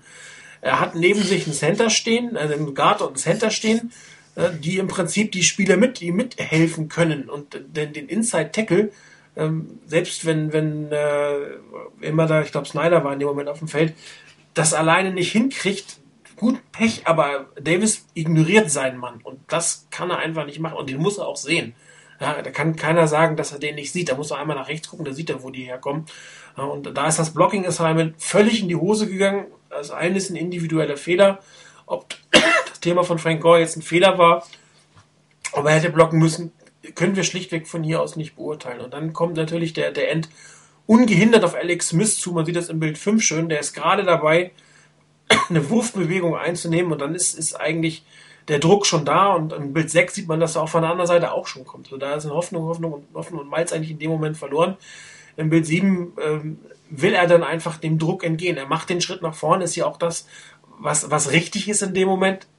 Ähm, ob er den Pass da auf Gore hätte loswerden können, sei mal dahingestellt. Also er versucht sich Zeit zu erkaufen, weil, weil die drei Leute in der Mitte oder vier Leute in der Mitte haben die zwei Defense Tackles wunderbar. Nützt nur nicht so viel, weil die beiden Ends einfach auf ihn durchkommen. Und in dem Moment, wo er den Ball zurückzieht, ja, im Bild 8 sieht das so aus, als wenn der End den, den, den Ball wegschlägt. Aber in dem Moment, wo er den, den Arm zurückzieht und den Ball sichern will, da fällt er ihm dann aus der Hand. Also der Fumble an sich, wie er ähm, passiert, im Bild 9 sieht man es besser, da verliert er ihn einfach, ist vielleicht ein bisschen blöd. Aber selbst wenn er den Ball nicht verloren hätte, ich bin mir ziemlich sicher, dass es trotzdem ein Fumble gewesen wäre, weil er einfach den Ball aus der Wurfbewegung wieder zurücknimmt. So gesichert hast du ihn dann noch nicht. Die Zeit hatte er gar nicht, den Ball richtig zu sichern. und dann hätte er in der End rausgeschlagen. Kann ich natürlich nicht garantieren, aber die Wahrscheinlichkeit, dass dieses Play in einem Fumble endet, ist, ist, ist extrem hoch, egal ob er den jetzt selber verliert oder nicht. Das ist natürlich besonders ärgerlich, ähm, aber ähm, ich glaube nicht, dass das dass, ähm, wirklich gut gegangen wäre. Und ähm, liegt halt am Blocking-Schema oder nicht an, und an der, der, individuellen Schwäche in diesem Fall von, von Davis, der einfach schlichtweg den falschen Mann nimmt. Sag also ich was. hatte, bin ja gerade dabei. Ich hatte in dem, in dem Moment, als das Play startete, schon, oder noch bevor der Snap genommen wurde, schon ganz, ganz mieses Gefühl an der Stelle.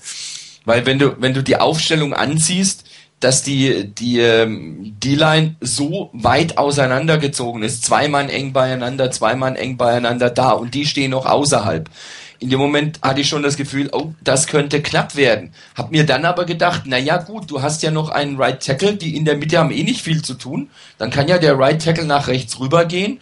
Gore hast du auch noch hinten, der kann ja auch so einen Blitz aufnehmen. Das ist ja an sich nicht verkehrt. Damit kannst du ja arbeiten. Als dann Gore nach rechts rausging, ich dachte, okay, vielleicht kommt ein ganz schneller Swing Pass auf ihn raus und dann hast du ja immer noch einen Right Tackle, der ein bisschen was machen kann. Und ich habe die Hände über dem Kopf zusammengeschlagen, als ich gesehen habe, was da Anthony Davis macht. Und gerade das, ähm, wo ist es denn? Ähm, das Bild 5, das ist für mich der Hammer. Da stehen, glaube ich, drei, wenn du genau, waren das zwei oder drei ähm, O-Liner dran, um einen Mann zu blocken. Jo, drei Sitz. Das ist unglaublich. Ich meine, so gut ist dann erstmal keiner. Zwei sollten eigentlich auch erstmal reichen. Und einen wenigstens, wenn er ihn nur ein bisschen auf die Seite geschoben hätte. Dann hätte er nicht mit, in gerader Linie völlig ungebremst auf Alex Smith zugekonnt. Er hätte Alex Smith vielleicht eine halbe Sekunde mehr erkauft, wenn er ihn einfach ein Stück weit rübergeschoben hätte. Hätte ja vielleicht schon völlig gereicht, um dann den Ball noch halbwegs vernünftig loszuwerden. Äh, da ging einiges schief. Was genau ist, wie gesagt, das Problem. Ähm, hat da Alex Smith nicht reagiert und das, das Blocking verändert von seiner O-Line und die darauf aufmerksam gemacht? Hat Anthony Davis das verhauen, dass er sich den Falschen raussucht? Das ist so für mich eigentlich das Naheliegendste, dass er sich den Falschen raussucht. Hatte der vielleicht ein anderes Play im Kopf nach dem Motto, ähm, ich gehe nach innen, nehme den einen, der da ist und den außen, den nimmt dann eben äh, Frank Gore, dass der noch blockt. Irgendwas ist da kapital schief gegangen. Und äh, solche Dinge sollten nicht zu oft schiefgehen. Das ist richtig. Also ich möchte hier auf keinen Fall sagen, dass Smith unschuldig ist. Ne? Das möchte ich auf keinen Fall rüberbringen. Aber alleine das Play hätte nicht stattfinden dürfen, meiner Meinung nach. Absolut beschissen von der Offense Line. Und dann fängt Alex Smith, macht Alex Smith auch nicht alles richtig. Also das ist aber er ist definitiv nicht alleinig schuld an diesem Fumble. Das, aber er ist auch nicht unschuldig. Das ist, das ist klar. Ja. Ähm, wo, wo, wobei man hier noch sagen muss, ähm, das ist der, der End, der da frei durchkommt, das ist Babin, äh, Jason Babin, der, mit dem hatte Anthony Davis äh, das äh, gesamte Spiel über seine Liebe, Mühe und Not. Also ich glaube, alle drei Sacks, die angekommen sind, sind über sind von Jason Babin mhm. gewesen und ähm, auch mindestens zwei, ich weiß nicht, ob nicht sogar drei, alle über die rechte Seite. Es war nicht, glaube ich, immer komplett alleine Anthony Davis, der dann es zu verbocken hatte. Also wenn man den Defensive End, ähm, der, der beste Pass Rusher, den sie da auf dem Feld hatten an dem Tag, äh, wenn man da das Assignment so macht, dass Frank Gore den blocken soll, äh, dann hätte ich meine, meine Schwierigkeiten damit. Also im Gegenteil, ich kann hier auch nicht nachvollziehen, dass das ganze, dass das ganze Play von der O-Line nach innen geht, äh, denn der gefährlichste Mann steht da ganz außen. Äh, das hat sich im Prinzip äh, in eine, von, von Anfang an angedeutet. Also von daher habe ich das auch nicht verstanden. Also überhaupt nicht. War nicht nachvollziehbar, dieses Play von der O-Line. Ich habe am Anfang gedacht, ähm, es wäre ähm, ein Play gewesen, weil ich es auch einfach nicht in der, in der Live-Geschichte nicht richtig gesehen habe.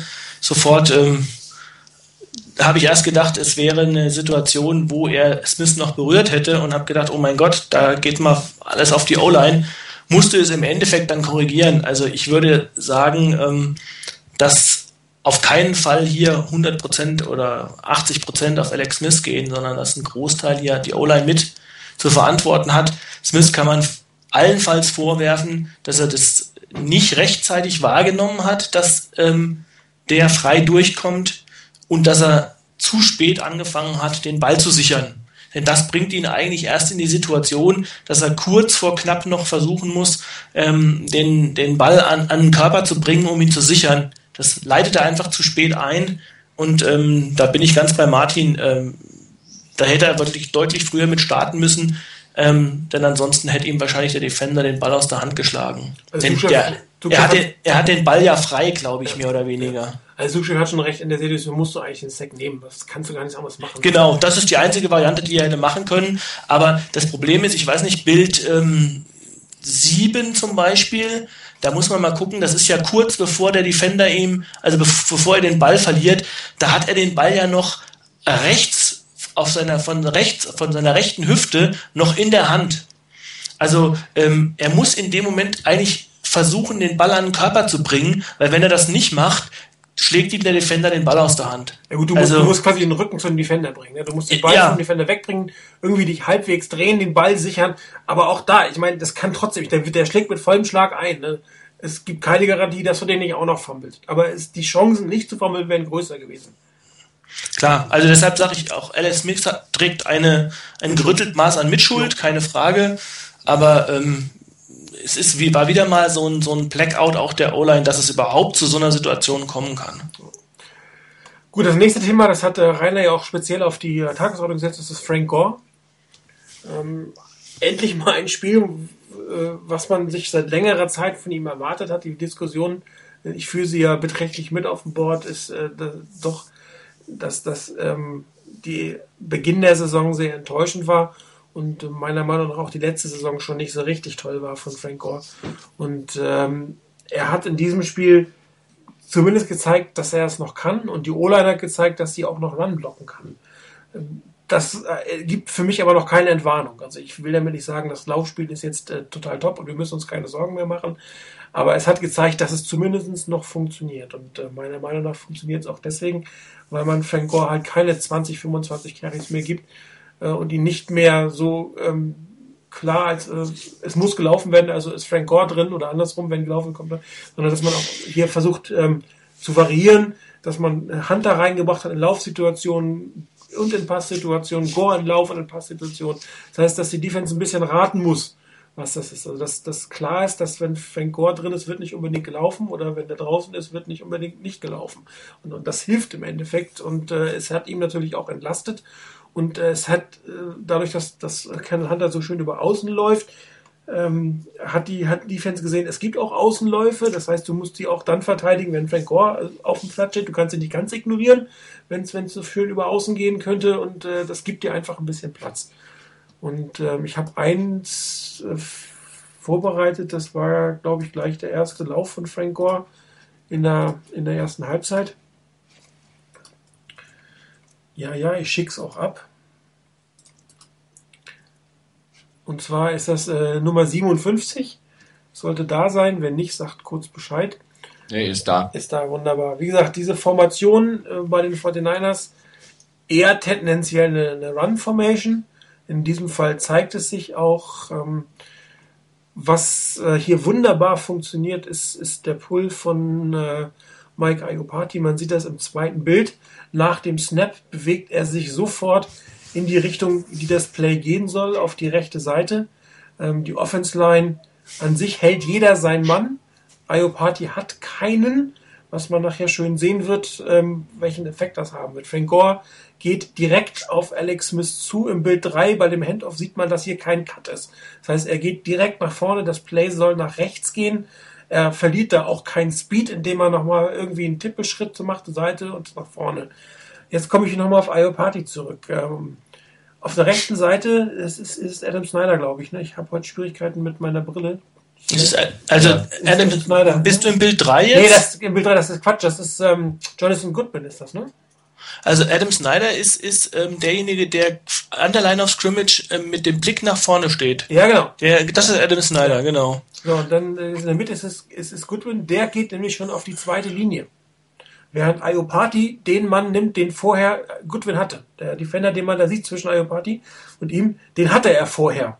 Hat ihn aufgehalten, hat ihn kurz angeblockt und ist dann auf die zweite, geht dann auf die zweite Linie, auf die Linebacker-Seite. Und Iopati, der Pult, übernimmt den. Ja, und dadurch ähm, hast du wieder das gleiche Blocking-Schema quasi. Die Lücke ist immer noch da. Sie wird von Frank Gore freigeschaltet. Aber Frank Gore hat, obwohl kein Fullback auf dem Platz steht, hat er einen Vorblocker mehr, der auf die zweite Linie gehen wird. Ja, das sieht man dann ähm, im Bild 4 aus einer anderen Perspektive wieder. Ayopati hat den Spieler. Ähm, Goodwin geht schon nach vorne. Er steht zwar noch auf der Line of Scrimmage, hat aber schon wieder den Blick nach vorne und Gore wird ähm, im Bild 5 sieht man das hinter ihm durchgehen, also zwischen, zwischen den ganzen O-Linern.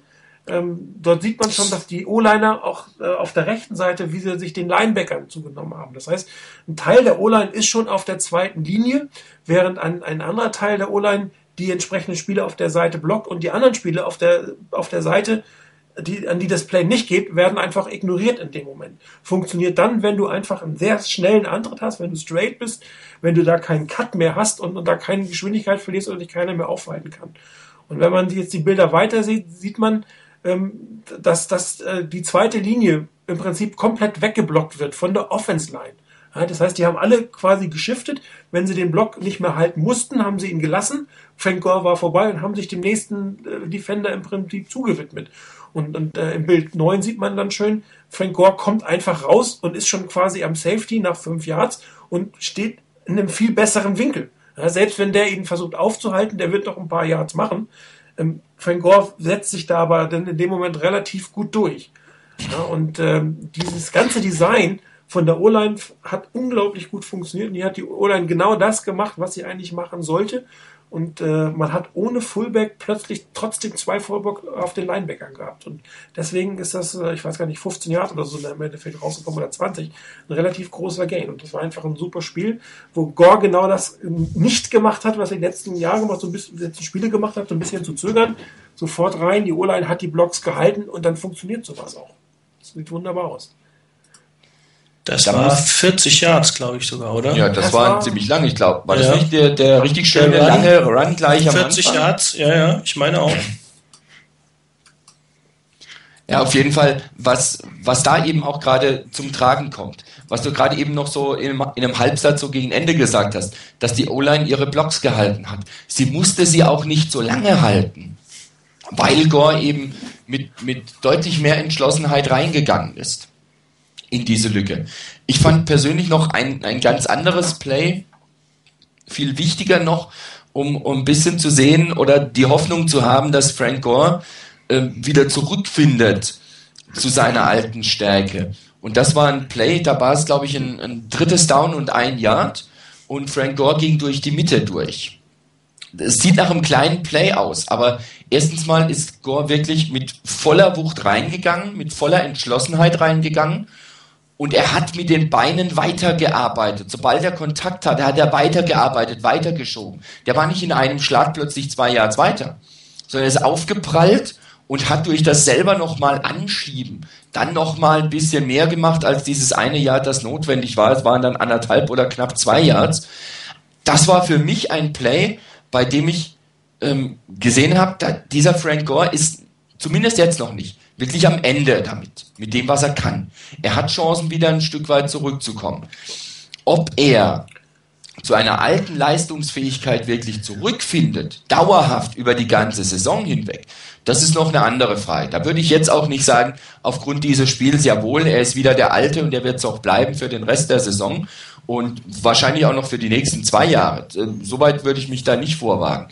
Aber ich habe zumindest die Hoffnung, dass er den Eindruck der ersten drei Spiele in den nächsten Wochen hoffentlich korrigieren kann. Und ein wesentlicher Punkt wäre da für mich, dass man jetzt, nachdem Gore dieses gute Spiel gemacht hat, nicht plötzlich wieder ähm, zu 95% Frank Gore sieht mhm. beim Run, sondern dass man weiter damit arbeitet, Kendall Hunter immer wieder zu bringen. Nicht nur ein, zwei, drei Mal im Spiel, sondern ihn auch ganz regelmäßig immer wieder reinzubringen, ihm Carries zu geben und ihn und damit auch Gore ein Stück weit frisch zu halten. Und vielleicht reizt ihn ja, vielleicht, vielleicht ähm, motiviert es Frank Gore noch mal mehr zu zeigen, jawohl, ich kann das noch. Und dann gebt mir die Carries und ich habe den Ball, jetzt habe ich ihn endlich und jetzt habe ich Spaß dabei, auch wieder so einen Lauf rauszuhauen. Ich denke, dieser Wechsel mit, mit Hunter, der muss auf jeden Fall häufiger kommen. So wie es in dem Spiel war. Das fand ich prima gelöst, dass man da immer mal wieder gewechselt hat. Und vielleicht wäre es sogar noch notwendig, ab und zu noch Anthony Dixon mit reinzumischen. Der, der gar nicht gespielt, ne? Das hat mich total gewundert. Ja, das, das ist so das, wo ich mir, wo ich mir noch, wo es mich noch freuen würde, wenn man den so ab und zu mal einmischen würde. Das muss ja nicht ähm, jeder ein Drittel bekommt. Das muss ja gar nicht so sein. Aber so ab und zu ihn auch mal reinzubringen und auch wirklich in der Offense ihm den Ball zu geben, ich denke, das wäre nochmal für die, für den Gegner auch nochmal eine ganz schwierige Geschichte. Gerade in der short Situation, so mit zwei, ein, zwei Yards, sollte man das einfach mal, zumal das würde wieder Frank Gore ein Stück weit entlasten, dass er da nicht gleich von 20 Linebackern wieder auf die Nase bekommt bei so einem kurzen Lauf. Äh, sondern dass, dass, dass sich auch noch ein bisschen frisch hält und, und das zwei Yards, das, das dafür Dixon auf jeden Fall gut, wenn das vernünftig läuft, das Play. Ne? Ich habe noch mal kurz äh, zwei Bilder, es ist jetzt nicht ein ganzes Play, es sind nur zwei Bilder ähm, die, die ich jetzt genommen habe, was, was halt nicht so gut funktioniert. Und ich will das jetzt gar nicht direkt auf Frank Gore münzen, oder ein Stück weit schon, aber eher auf, auf das, was die Coaches nicht mehr machen sollen. Das ist die, die Antwort 59. Das war jetzt quasi ein, ein Draw aus der Shotgun-Formation. Und äh, in dem ersten Bild sieht man, dass Frank Gore quasi wieder diesen, ne, diese Bewegung macht, die ihn aus, der, aus dem Lauf, aus dem Speed rausholt. Ja, und wenn er den Ball abholt, er muss ja vorbeigehen, er muss den abholen. Und dann kommt er nicht wieder richtig in Tritt, weil das Blocking an sich ist gar nicht schlecht zu diesem Zeitpunkt. Ne? Das wird kein 10-Yards-Lauf werden, aber es wird im Endeffekt wird das ein, ein Loss für 4 Yards und das ist absolut unnötig in dem Moment. Und äh, ich glaube, ich bin mir nicht sicher, ob es jetzt wirklich an, an seinem Alter liegt, an, an einem weniger Beweglichkeit, aber diese, diese Dinger, wo er die, den Speed rausnehmen muss und dann nicht wieder sofort loskommt, und wenn dann die Linie hier in diesem Fall einen kleinen Fehler macht, dann, dann kommt es einfach nicht so zu den, zu den Situationen, die wir uns alle wünschen. Und vielleicht sollte man solche Sachen entweder ganz weglassen oder sowas mit dem Hunter probieren, der dann aus der Bewegung vielleicht einen etwas schnelleren Antritt hat, noch ein bisschen mehr draus machen kann. Wie gesagt, das Blocking ist zumindest so gut, dass man an die Line of Scrimmage zurückkommt. Das will ich jetzt nicht unbedingt als gutes Play haben, aber hier ist es ein Play for Loss und das will ich natürlich auf jeden Fall vermeiden. Also ich finde die, die Diskussion um Frank Gore ähm, einfach unglaublich schwierig. Äh, da schlagen irgendwie bei mir zumindest zwei Herzen in meiner Brust, weil das einfach äh, der Spieler war in den letzten schlechten Jahren, an dem man irgendwo immer wieder Freude hatte. Also es war der Spieler bei den 49ers, der ähm, eigentlich für den Inbegriff dessen dargestellt hat, dass man sich gegen dieses schlechte Spiel, was man teilweise erleiden musste als Fan, äh, dagegen gestemmt hat.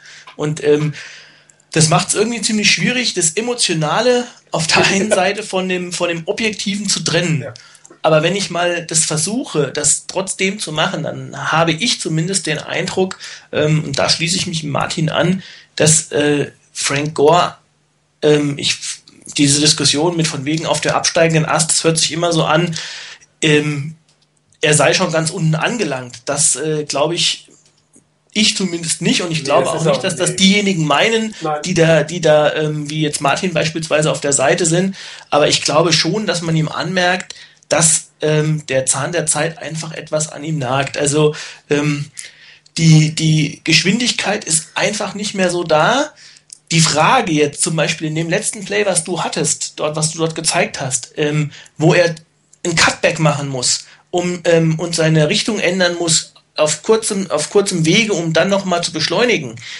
Ob das was mit seiner Verletzung jetzt akut zu tun hat, mit der Knöchelverletzung oder auch mit der Verletzung der Hüfte von letztem Jahr, ähm, muss ich ganz ehrlich sagen, das vermag ich nur schwer zu sagen. Ich bin weder Arzt noch ähm, bin ich jetzt einer, der da ähm, sagen kann, wie sich sowas auswirkt, ein Physio oder sonst irgendwas.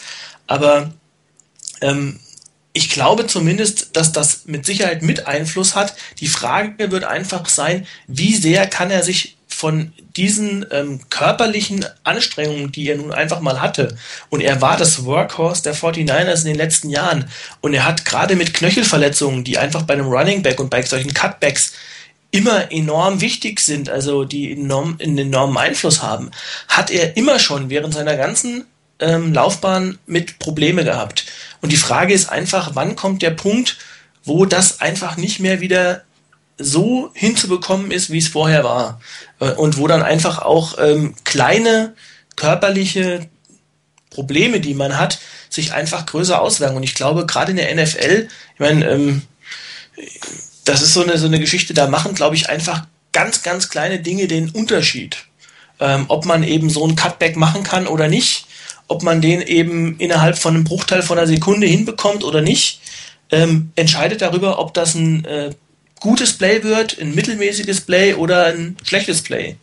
Und ähm, da ist die Diskussion, glaube ich, für uns natürlich enorm schwierig zu führen. Aber ich glaube, zumindest so den Eindruck, den ich in den ersten, Sp vier, äh, ersten drei, vier Spielen hatte, ist, ähm, im Moment ist Frank Gore entweder nicht mehr der Alte, ähm, er hat einen Schritt verloren, er ist ein Tacken langsamer vielleicht, er war sowieso nie der Schnellste. Ähm, oder aber es ist wirklich eine Situation, wo er sich noch auf dem Wege dahin befindet, überhaupt erstmal 100% zu, zu erlangen. Ähm, ich wünsche es mir, dass er möglichst nah da wieder hinkommt, weil er ist einfach ähm, ein unglaublich wichtiger Spieler für die 49ers. Und ähm, wenn wir einen Frank Gore hätten, der halbwegs an das anknüpfen kann, was er in den letzten Jahren geleistet hat, wäre das für die Offense ein Riesenboost, keine Frage. Was man natürlich sagen muss, ist, meiner Meinung nach, er braucht dafür eine konstant besser blockende O-Line. Die hat er im Moment nicht. Das sieht man auch ähm, daran, äh, dass beispielsweise Kendall Hunter auch den ein oder anderen Lauf hat, immer wieder, wo er für Loss gestoppt wird, wo er an der Line of Scrimmage oder für ein, zwei Yards gestoppt wird. Der Unterschied für mich zwischen Hunter und Gore ist in dem Moment nur der, in dem Läufen, wo Gore dann beispielsweise den Cutback nicht mehr hinkriegt, da schafft's Hunter und macht dann eben drei, vier, fünf Yards mehr. Und ähm, das zeigt für mich so einen Punkt, dass einfach ähm, die Coaches jetzt sehen müssen, wo können sie Gore gut einsetzen. Ähm, beispielsweise, das ist so der Klassiker, ähm, das waren ja auch immer die Läufe, die er gut gemacht hat, den, den Lauf, den du vorher hattest, wo Ayupati gepullt hat. Mhm. Ähm, wo er wusste, er hat einen Vorblocker. Ob das jetzt ein Fullback ist oder ob es ein, ein, ein, Guard ist, der, der vor ihm herblockt. Ich glaube, das ist einfach eine Situation, die Frank Gore lieber ist. Das heißt, man muss versuchen, ihm diese Plays zu geben und in anderen Plays ähm, vielleicht dann auch eher diese Cutback-Plays zum Beispiel, ähm, dass man da dann Hunter einsetzt und auch in den Short-Yardage-Situationen einfach dann auch Dixon mal bringt. Ähm, und ich glaube, dann haben wir einfach ein bisschen länger Freude an Frank Gore, an einem gesunden und an einem fitten Frank Gore. Aber du hast den entscheidenden Punkt gemacht, das ist eine emotionale Diskussion. Und wenn du um, Klar. um die Zukunft einer Franchise diskutierst, brauchst du, also, was heißt, du musst eigentlich die Emotionen ein Stück weit rausnehmen. Dein Lieblingsspieler wird sowieso nicht 30, 40 Jahre spielen. Wenn du Glück hast, spielt er 10, 12 Jahre, dann ist er weg. Und, und wenn du um die Zukunft der Franchise diskutierst und, und du wünschst natürlich keinem, egal ob du einen Spieler jetzt persönlich magst oder nicht, du wünschst ihm keinen Misserfolg, weil er ist, er ist in deinem Team und Frank Gore wird niemand einen Misserfolg wünschen, aber dass seine Zeit sich dem Ende zuneigt, ist unbeschreibbar, das ist äh, unbestreitbar, das ist so. Und wir hoffen alle nur, dass das langsam, der Ast sich langsam biegt, aber er bewegt sich ganz, ganz sicher nach unten. Das ist so sich wie das Arme in der Kirche. Und da kann man noch so ähm, drüber sauer sein oder, oder sagen, das geht nicht oder das ignorieren. Ähm, in zwei Jahren wird Frank Gore nicht mehr der Starter der 49ers sein. Da bin ich mir zu hundertprozentig sicher. Ich habe mal, ähm, gerade wegen der Diskussion von wegen mit dem Alter und mit dem Abbauen und sowas, ähm, ich habe mir heute Nachmittag, also ein paar Minuten Zeit hatte, mal die Statistiken von Sean Alexander angeschaut und habe das mal verglichen. Sean Alexander, die ersten zwei, vier, sechs, sieben Jahre, die er in der Liga war, von seinen neun, äh, die ersten sechs Jahre, die er in der Liga war, von seinen neun und habe das mal mit Frank Gore verglichen. Äh, Frank Gore ist jetzt in seiner siebten Saison. Ähm, bei, ähm, Hand, bei Sean Alexander waren es 2, 3, 4, 5, 6, waren sechs Jahre. Äh, da war 2005 die Saison. Er ist jetzt 34. Äh, vor sechs Jahren war er dann also 28. Das ist also auch, oder wurde er dann 28, oder war er 28? Das ist die Saison, die jetzt auch äh, Frank Gore hat. Und wenn du nach den, nach den Touches gehst, die er hatte, Sean Alexander hatte zu dem Zeitpunkt 1717 Runs. Ähm, bei Frank Gore ist es mittlerweile so, äh, plus 188 Receptions. Das heißt, er kam auf insgesamt 1905 Touches, die er hatte, wo er tatsächlich den Ball tatsächlich gefangen hat, beziehungsweise bekommen hat und damit gelaufen ist, bis zu dem Zeitpunkt. Und äh, Frank Gore ist jetzt auch 28 er hat, wenn die Saison so weiterlaufen würde, ich habe es jetzt einfach mal hochgerechnet, wenn die Saison so weiterlaufen würde, wie jetzt die ersten vier Spiele gelaufen sind, dann hätte Frank Gore am Ende dieser Saison 2019 Touches. Wenn ich mich jetzt nicht ganz bös verhauen habe. Und das sind immerhin 100 Touches mehr. Ähm, und wenn man guckt, bei Sean Alexander war die Saison 2005 die Saison, als er 27 Rushing Touchdowns hatte, einen Schnitt von 5,1 und MVP, MVP war. Und danach hatte er einen Schnitt von 3,6.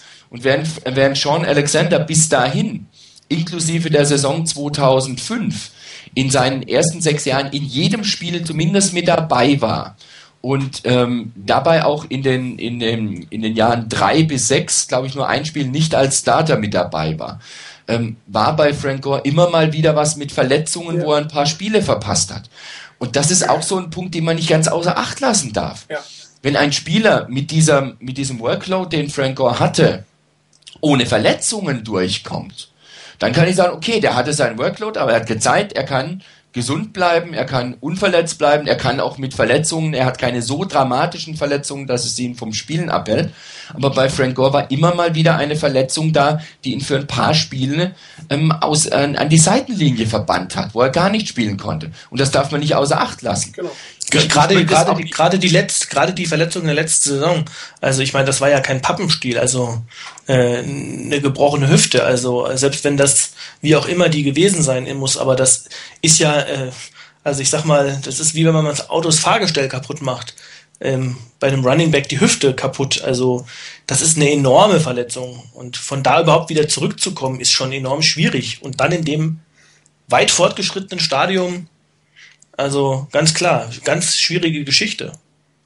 Ich denke auch, dass ähm, für mich ist auch Frank Gore einer der meiner Lieblingsspieler bei den 49ers. Wenn ich drei aufzählen müsste, die mir am, am, am besten gefallen, die ich am ehesten mit den Niners im Moment verbinde, wäre Frank Gore sicherlich dabei. Ähm, ich hoffe genauso wie, denke ich, alle anderen. Und auch wenn man da schreibt, Frank Gore auf dem absteigenden Ast, dann ist es ja nicht ein Herbeireden nach dem Motto, hoffentlich ist er bald weg. Und das geht's ja gar nicht ich wünsche es ihm, dass er diese Saison und möglichst lange auch noch ein gutes Level halten kann. Und ich habe nichts dagegen, wenn er das halten kann. Aber ich bin da völlig dabei bei denjenigen, die sagen, dass er nicht mehr unbedingt auf dem aufsteigenden Ast ist.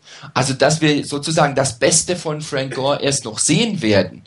Ähm, nee. Ich wäre begeistert, wenn das passieren nee, würde. Nee, ich wäre wirklich begeistert. Wie heißt du schön, allein mir fehlt der Glaube. Ja, genau. Ich bin schon zufrieden, wenn er wenn er, er hat jetzt im Moment in dieser Saison einen Schnitt von 3,7 Yards. Er hatte bei den Niners in jeder Saison einen Schnitt von über 4 Yards am Schluss. Wenn er das nochmal schaffen würde, wäre enorm viel, glaube ich, schon erreicht. Das wäre schon eine, eine gute Saison für Frank Gore, wenn er einen Schnitt hat von über 4 Yards am Schluss. Und ich denke, ein Schlüssel dazu, Frank Gore frisch zu halten, Frank Gore, die, die Karriere von Frank Gore auf dem Niveau zu verlängern. Ein Schlüssel dazu ist, wie vorhin schon angesprochen, dieses häufigere Hereinnehmen von Kendall Hunter und vielleicht auch öfters mal Anthony Dixon mit reinzumischen. Das könnte wirklich dazu helfen, dass Frank Gore frischer bleibt, dass er explosiver bleibt, dass er energischer bleibt und nicht so oft die, die Hits abbekommt und damit auch die Möglichkeit hat, länger seine Leistung zu bringen und dann, wenn er reinkommt, eben auch Runs wie diesen 40-Yard-Run oder ähnliches hinzuhauen, dass er wie im letzten Spiel wirklich einen super Schnitt hat und ein klasse Spiel hinliefert. Äh, hinlegt. Dazu gehört natürlich auch die O-Line. Völlig richtig. Wenn die O-Line konstant blockt, ist es auch für Gore leichter, weil er dann in ganz anderes Level kommen kann. Dann ist er gegen einen Safety, von einem Safety gestoppt zu werden, äh, an dem er so halb dran vorbeirennt und runtergezogen zu werden, ist stelle ich mir nicht ganz so dramatisch vor, als wenn plötzlich ein Linebacker mit voller Wucht in dich reinrennt, weil du nicht vorwärts kommst und selber noch im Stehen bist und, und dann noch ein D-Liner mit seinen, was weiß ich, wie viel Kilo auf dich drauf fällt. Und ihm das zu ermöglichen, da einfach weiterzukommen, bevor er diesen wirklichen Hit kassiert, wo er dann auch gestoppt wird, das wäre schon ein enormer Fortschritt, wenn das kontinuierlich passieren würde. Ja, jetzt haben wir so viel auf die O-Line geschimpft. Jetzt habe ich nochmal ein, ein Play zusammen, das auch schon erwähnt wurde, das ist der Touchdown von Frank Gore. Äh, zehn Yards davon sind absolut O-Line und zwei Yards sind nachher Frank Gore, der sich durchsetzt. Ähm, gegen Asante Samuel. Entschuldigung, ich sehe das Spiel Play gerade. Äh, sieben Yards sind die O-Line, fünf Yards sind Frank Gore, der wirklich äh, sich eins zu eins durchsetzt und in die Endzone fallen lässt äh, und äh, noch die, die, die entscheidenden Punkte bringt. Es ist die Antwort 64. Ich habe nicht das ganze Play genommen, sondern nur, nur kurz, weil ich wirklich speziell auf die O-Line eingehen oder das Blocking eingehen wollte. Also mehr Run-Formation als das kann man im Prinzip ja gar nicht zeigen, was wir dort sehen. Ähm, die drei Spieler im Backfield können vielleicht noch ein bisschen anders aufgeteilt sein, aber das ist Run pur. Wenn ihr euch jetzt die anderen beiden Bilder anguckt, ist ne, absolut klasse gemacht. Auf der einen Seite blocken drei Leute drei, auf der anderen Seite blocken fünf Leute fünf. Ja, und in der Mitte ist eine riesen Lücke. Die ist gigantisch groß. Das ist absolut klasse gemacht. Ja, dass, dass, dass, dass die Defense, äh, wie, wie quasi Moses das Meer, hätte ich fast gesagt, geteilt wird. Ja, und da ist eine, eine Wall von Spielern, die jeder, das ist ja auch kein richtiges Blocken, die schieben die einfach ineinander rein, machen Frank Gore das Loch, da wäre jeder durchgelaufen, das hat jetzt mit Frank Gore zu tun. Sein Einsatz kommt nachher an der 5-Yard-Line, wenn er tatsächlich es schafft, sich eins zu eins durchzusetzen, abzustützen und nicht an der einen Yard-Linie down zu gehen. Und da kann man die Linie plus die äh, Fullbacks plus den Thailand absolut lobend. Das ist absolut klasse gemacht. Das ist mir, als ich das äh, schnell gesehen habe, überhaupt nicht aufgefallen. Erst als Rainer das gestern gepostet hat, diese, diese ich wollte das Play eigentlich gar nicht nehmen, aber ich habe, als ich gestern gesehen habe, die, diese Teilung der, der Defense, finde ich total klasse. Und da muss man auch wieder ein gutes Wort äh, für die Blocker und für die O-Line verlieren, weil das war echt klasse gemacht. Gut, jetzt haben wir relativ lange über die Offense geredet. Ähm, ich würde zumindest noch mal zwei Dinge zur Defense sagen wollen. Ähm, und zwar zu, zu den Adjustments, die gemacht wurden. Und äh, dazu würde ich gerne zwei Plays von Michael Wick ähm, äh, nehmen. Einmal ein äh, Moment. Es sei denn, ihr möchtet noch was zur Offense. Sorry, ich wollte dich nicht unterbrechen. Es sei denn, ihr habt noch was zur Offense. Nö, mach ruhig, also wegen mir. Nö. Das passt. So, das eine war ein relativ langer Gain von ähm, Michael Wick. Und zwar war das im zweiten Quarter beim dritten und 14. Sieht man ja in der Situation da stehen. Es ist die äh, Antwort 68. Ähm, wir gehen einfach nur kurz durchs Play durch. Äh, Shotgun Formation, klare Run Formation, die, Format, die 49ers sieht man im Bild 3. Das war so die klassische Anfangsdefense. Ein Dreimann Rush in der Mitte bleibt Patrick Willis stehen und äh, Cornerbacks und die anderen Linebacker und Safeties ziehen sich immer weiter zurück. Man sieht das auch sehr gut in Bild 4 und in Bild 5. Ja? Also das war sehr stark die Defense-Aufteilung bei Pässen in der ersten Halbzeit. Drei Mann machen Druck, einer sichert ab und der Rest versucht die wirklich gefährlichen Wide Receiver der Eagles irgendwie in den Griff zu kriegen, muss man ja auch sagen. Äh, gegen, gegen Macklin Avant und äh, Jackson zu spielen, ist sicherlich nicht das einfachste der Welt. Aber weil man sich halt darauf konzentriert hat, sieht man, Michael Vick findet nichts mit seiner Athletik. Da hält ihn keiner mehr auf. Ne? Die drei äh, Defense-Liner sind eigentlich geblockt und äh, selbst Patrick Willits von dem Winkel, wenn du jetzt das Bild 6 nimmst, äh, er scrambled raus, den kriegt er einfach nicht. Der ist viel, viel, viel zu schnell und der zweite Linebacker, der dann noch an der, an der Höhe der Mittellinie steht, wird dann auch noch weggeblockt. Da ist noch ein Defender. Das wird zum First Down. Das sieht man jetzt nicht. Ich habe das nicht zu Ende gemacht. Aber durch diese Aufteilung, dreimal Rush, einer hinten, war eigentlich Michael Wick nicht zu halten. Man hat es einfach nicht geschafft. Und ich weiß, ich glaube, er hat 60 Yards, also zwei Drittel oder drei Viertel seiner Yards, hat er alle in der ersten Halbzeit gemacht. Und, und da sah die Defense sehr, sehr ähnlich aus. Und jetzt kommen wir eigentlich zu dem Thema Adjustments. Deswegen wollte ich das machen. Jetzt muss ich das, das zweite Play jetzt eigentlich mal kurz suchen. Da habe ich es. Die 49ers haben sich hinterher darauf eingestellt. Und sie haben eigentlich eine, eine relativ äh, simple Lösung dafür gefunden. Bedeutete allerdings, dass man äh, auf die Wide Receiver nicht mehr ganz so viel Einfluss hatte. Also die mussten in r 1 zu 1. Das ist die Antwort 69. Es sind jetzt in dritten und drei. Wieder Shotgun-Formation, Singleback. Ähm, wir gehen eigentlich mal gleich auf, auf das Bild 3.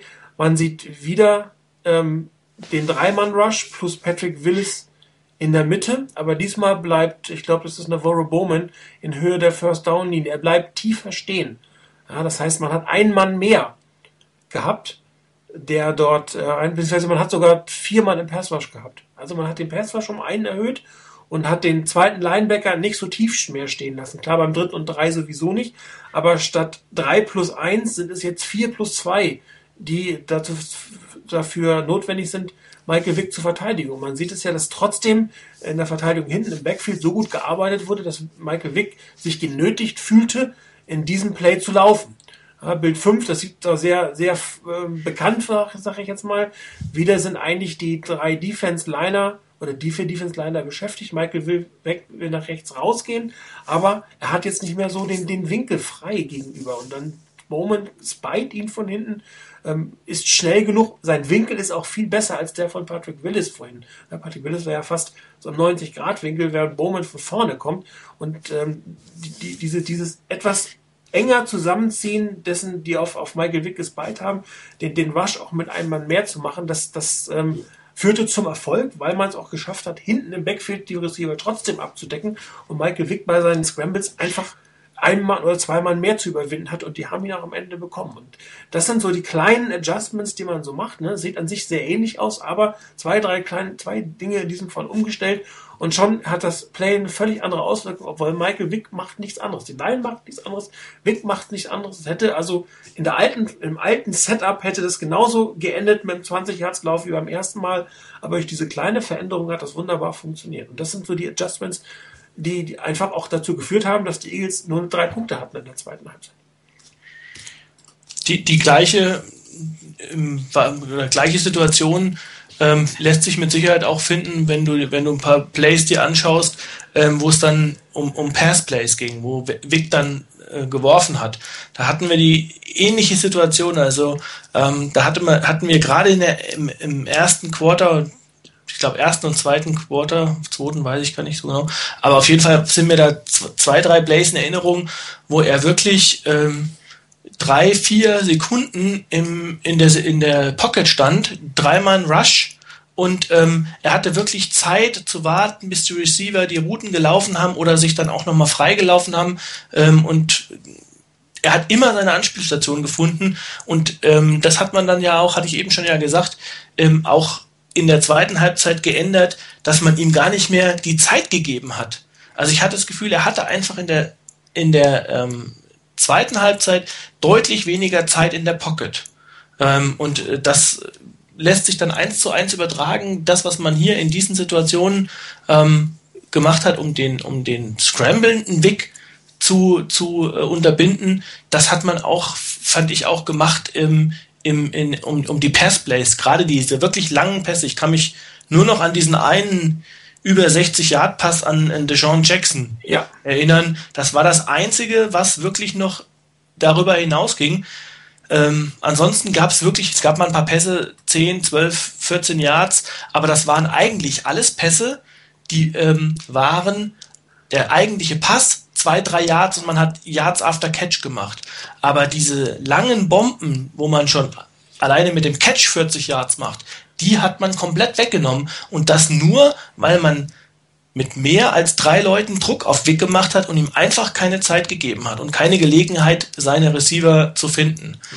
Und ähm, ich meine, was auch noch eine Sache war, das ist mir aufgefallen, ich war echt wieder überwältigt, muss ich sagen. Ähm, welch unglaublich schnellen Release äh, Michael Wick hat. Also ähm, man kann ja, oder ich weiß gerade, Rainer stand ja nicht immer zu ihm als Quarterback ähm, so gut. Also hat ihn ja nicht immer für den wirklichen Quarterback gehalten, auch in seiner früheren Zeit.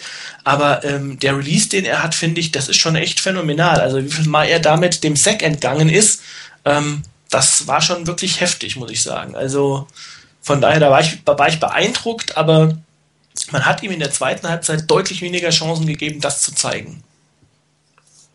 Äh, ich glaube, diesen jetzt, ähm, ich suche dieses jetzt doch nochmal raus. Ich hatte das, das eigentlich nicht vorbereitet, aber ich finde doch nochmal schnell zumindest ein Bild aus diesem Spielzug, äh, den du auf, auf Deshaun Jackson gerade erwähnt hast, weil er passte nämlich, weil da sieht man, so wunderbar, es ist die Antwort 70. Ja, das ist das Bild kurz bevor das Ding geworfen hat.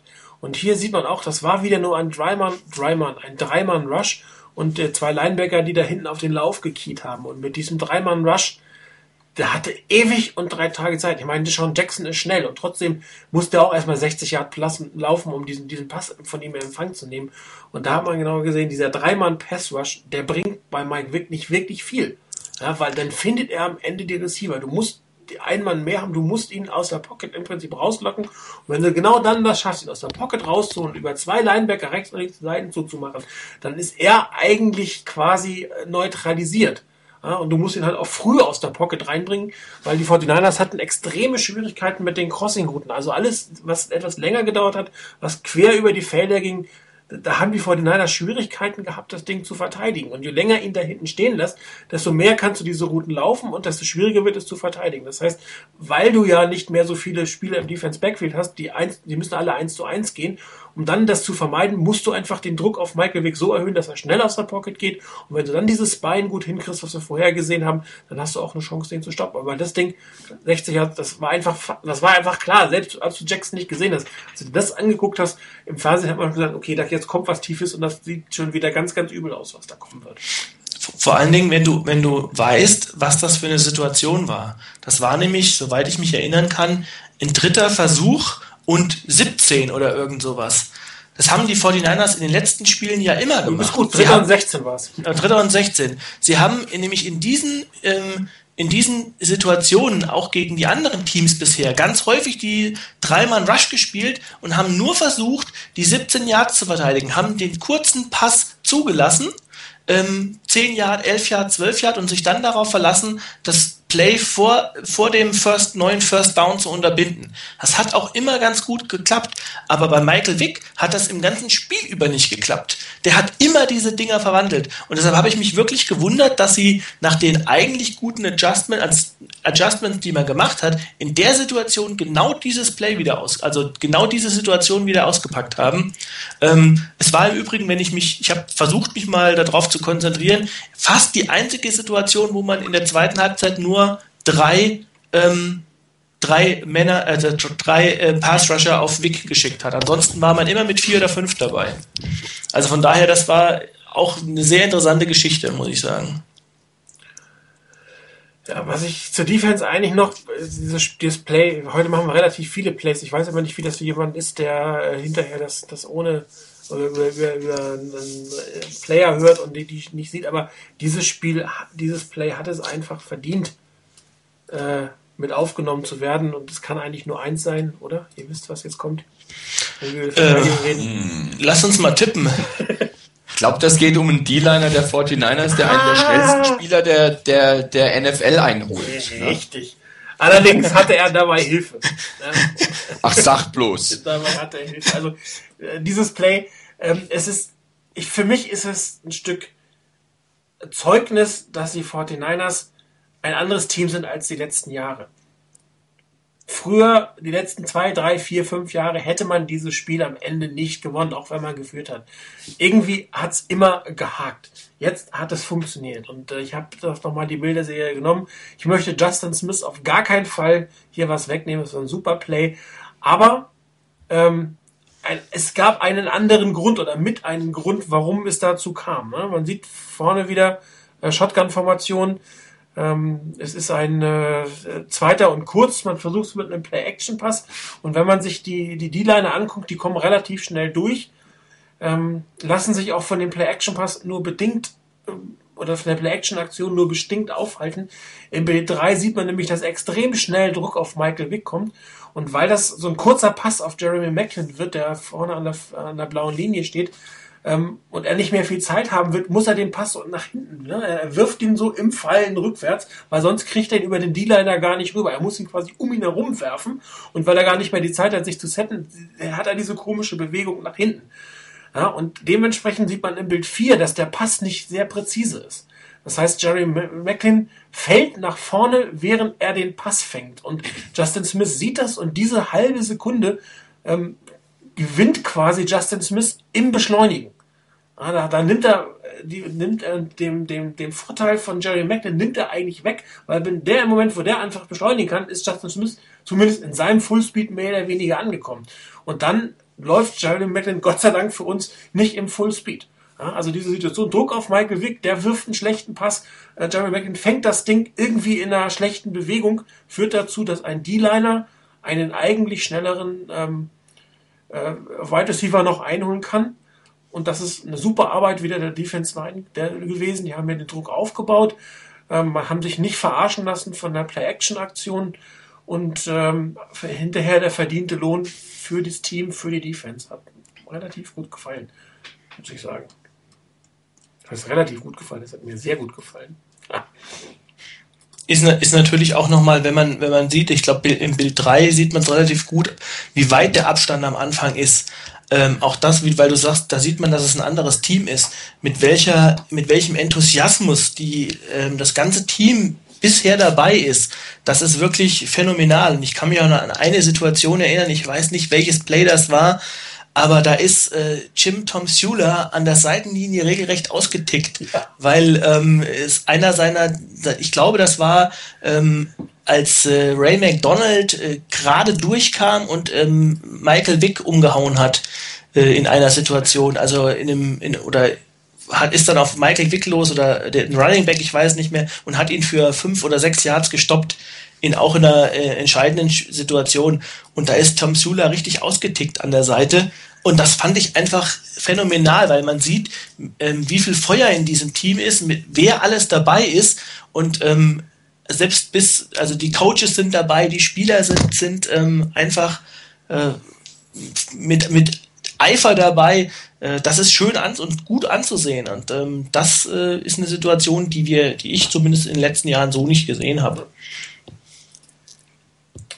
Jo, dann würde ich fast sagen, wir sind relativ äh, gut schon dabei, was die Zeit angeht. Wir sollten mal einen Blick nach vorne werfen auf das nächste Spiel gegen die Tampa Bay Buccaneers. Äh, mein Team, das genauso wie die 49ers mit 3 zu 1 dasteht, ein, ein junges Team, ein, ein, wird immer wieder ein aufstrebendes Team. Ich glaube, es ist das jüngste Team der Liga mit dem jüngsten Head Coach der Liga, ähm, in dem extrem viel Potenzial steht, äh, steckt muss sagen, die 3 zu 1 ähnlich wie bei den 49ers, man muss es ein Stück weit relativieren. Mit Indianapolis und Minnesota waren es jetzt drei Siege, die gegen Teams sind, äh, die man die machen muss.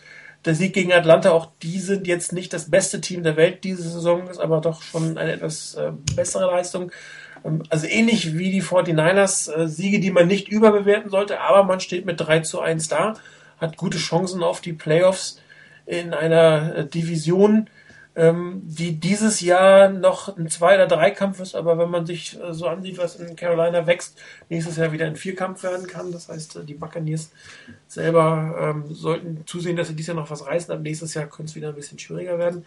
Es ist aber sicherlich kein einfaches Spiel, was auf die 49ers wartet. Und äh, die Defense der, der, der Bucks ist relativ gut. Sie haben einen äh, jungen, guten Quarterback. Sie haben einen extrem starken Running Back, einen sehr kräftigen Running Back. Wobei ähm, Teams mit einem guten Running Back mir zurzeit nicht ganz so viel Sorgen machen wie Teams mit einem sehr guten Quarterback. Ich weiß nicht, wie ihr das seht. Ich sehe es ich ähnlich, weil ähm, ich denke, die Niners haben, haben durchaus gezeigt, dass sie in der Lage sind, einen gegnerischen Running Back, auch wenn der wirklich gut ist, den wirklich zu stoppen. Sorgen macht mir ein bisschen die Geschichte mit der Secondary, ähm, dass da einfach zu viel passiert. Ich meine, ähm, einem Michael Vick über 400 Yards zu erlauben, ich bleibe dabei, das ist ein Negativpunkt in dem Spiel, äh, auch wenn es am Schluss zum Sieg gereicht hat, aber das ist einfach zu viel. Ganz egal, egal wie schnell sein Release ist oder sonstiges, das ist zu viel definitiv. Äh, das darf man ihm nicht erlauben. Ähm, klar, es ist schwierig mit solchen Receivern, aber trotzdem, das ist ein bisschen ist eine, eine Nummer zu hoch, was da passiert ist.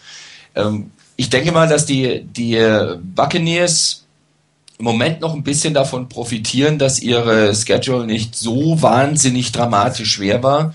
Sie haben sich schwer getan, wie ich finde, bei ihren Siegen oder bei ihren Spielen, auch mit Comeback-Wins und ähnlichem. Da, das war nicht wirklich überzeugend. Ich habe ähm, das Spiel jetzt, das Monday Night Game, mir gestern mal zumindest teilweise angeschaut. Da waren schon ein paar Plays dabei, die ähm, ja die aufhorchen lassen bei den Buccaneers aber es waren auch einige Plays dabei, die waren richtig übel. Äh, das, die haben richtig wehgetan, den Bugs. Äh, beispielsweise der, äh, ich glaube, 87 Yard Touchdown-Pass ähm, von, von Curtis Painter. Ähm, das ist ein Ding, das darf dir eigentlich nicht passieren. Und da ging ziemlich viel schief in der Defense. Und von daher denke ich, dass die Defense durchaus angreifbar ist. Also man kann gegen die Defense was erreichen. Ähm, ich habe auch mal was vorbereitet, ein Play, das ihr hoffentlich jetzt gleich sehen werdet. Kleinen Moment. Ähm, jetzt sollte es da sein. Antwort 76 ist das. Und ähm, das ist ein Play, da kommt es zu einem ähm, Sack mit Fumble dazu. Und wenn man sich das so anguckt, die Formation ist ein bisschen anders, aber wenn man sich das so anguckt, im Bild 2 wird schon klar, dass im Prinzip sowas ähnliches passiert wie beim Fumble von, äh, von Alex Smith. Da kommt ein Defensive End, das war, glaube ich, Michael Bennett, völlig ungeblockt durch Richtung Painter. Painter guckt noch nicht mal in seine Richtung, weil er das Play auf die linke Seite spielen will. Äh, Joseph Adai versucht zu retten, was nicht zu retten ist. Er kommt nicht mehr hin, er ist viel zu weit weg von Bennett, um den zu stoppen. Er ist zu spät dran. Und Bennett trifft Painter, haut ihm den Ball aus den, haut ihn, trifft ihn so, dass er den Ball verliert und der Ball kann dann von den Buccaneers gesichert werden. Da hat die Defense der Buccaneers ein gutes Play hingelegt und ich habe es deshalb genommen, weil so schon ein bisschen eine Parallelität ist zu dem, was den Niners passiert ist. Und deshalb dieses Play, weil eben die, die ähm, Buccaneers durchaus in der Lage sind, sowas auch zu produzieren. Also man muss wirklich darauf aufpassen, was sie da machen in der, in der Defense. Ähm, so ganz einfach wird es nicht. Ähm, zumal, und das ist jetzt so ein bisschen der, der Wermutstropfen, ich habe auch gerade vorhin gelesen, dass Isaac Sopoaga ausfallen wird. Und das, und das Ganze noch erstmal ungewiss, wie lang das sein wird. Und das könnte schon ein Problem werden. Ähm, ich hoffe nicht, aber ich sehe im Moment da ein bisschen die Probleme dabei. Äh, die Niners halten sich eigentlich ganz gut und im Normalfall würde ich da wirklich auch dabei bleiben. Aber wenn ich das sehe mit Sopoaga, kommen da so leise Zweifel auf, ob man, ob man LeGarrette Brown wirklich so unter Kontrolle haben kann, wie es notwendig ist. Man muss weiter Druck ausüben, auch auf den, auf den Quarterback bei Passing Plays, einfach nur ein bisschen Tralala zu spielen. Ähm, das wird nicht. Ich glaube, dann nimmt ein Josh Freeman, auch wenn er vielleicht nicht der Überquarterback ist, dann nimmt er unsere Secondary, die doch Schwächen hat, äh, schon ein Stück auseinander. Man muss mit Druck spielen und muss in erster Linie trotz allem natürlich den Lauf stoppen. Ganz klar, das ist, muss vorrangiges Ziel sein und äh, bei Passing Plays eben Druck auszuüben, dass Freeman sich nicht den Receiver aussuchen kann. Ja, Chris, wie schätzt du das denn ein, dass Isaac Sopohaga nicht dabei sein wird am Wochenende? Ähm, ist meiner Meinung nach ein heftiger Schlag für die Defense. Ähm, ich kann da nur anknüpfen an das, was ihr schon gesagt habt.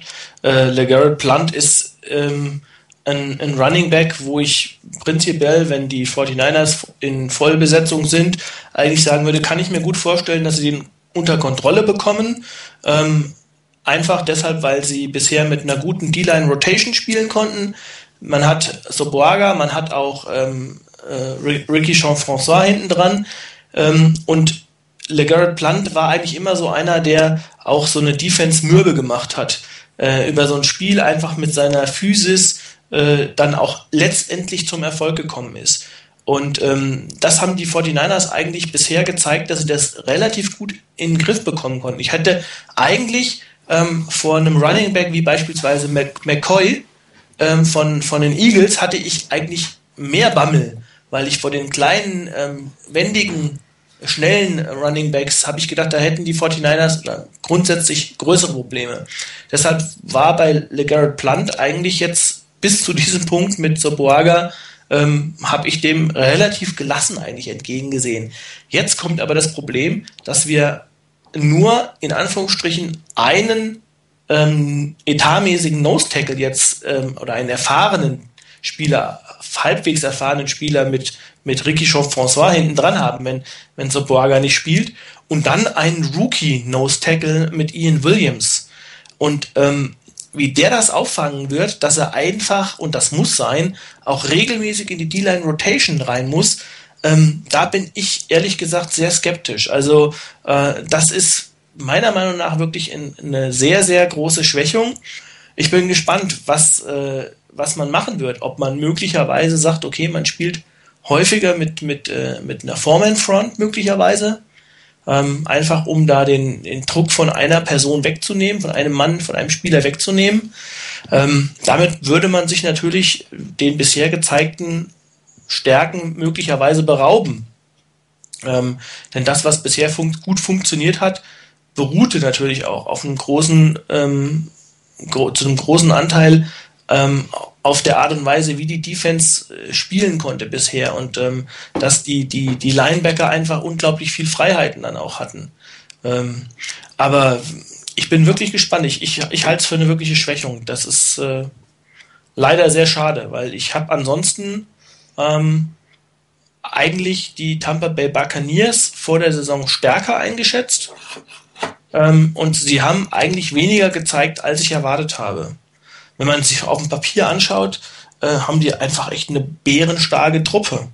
Also mit äh, sowohl in Offense als auch in der Defense.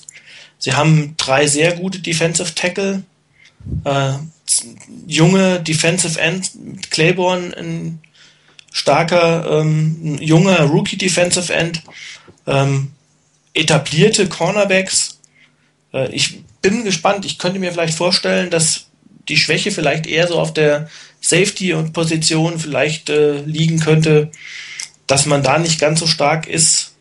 Ähm, aber ansonsten ist das wirklich vom, vom Papier her eine ganz starke Truppe.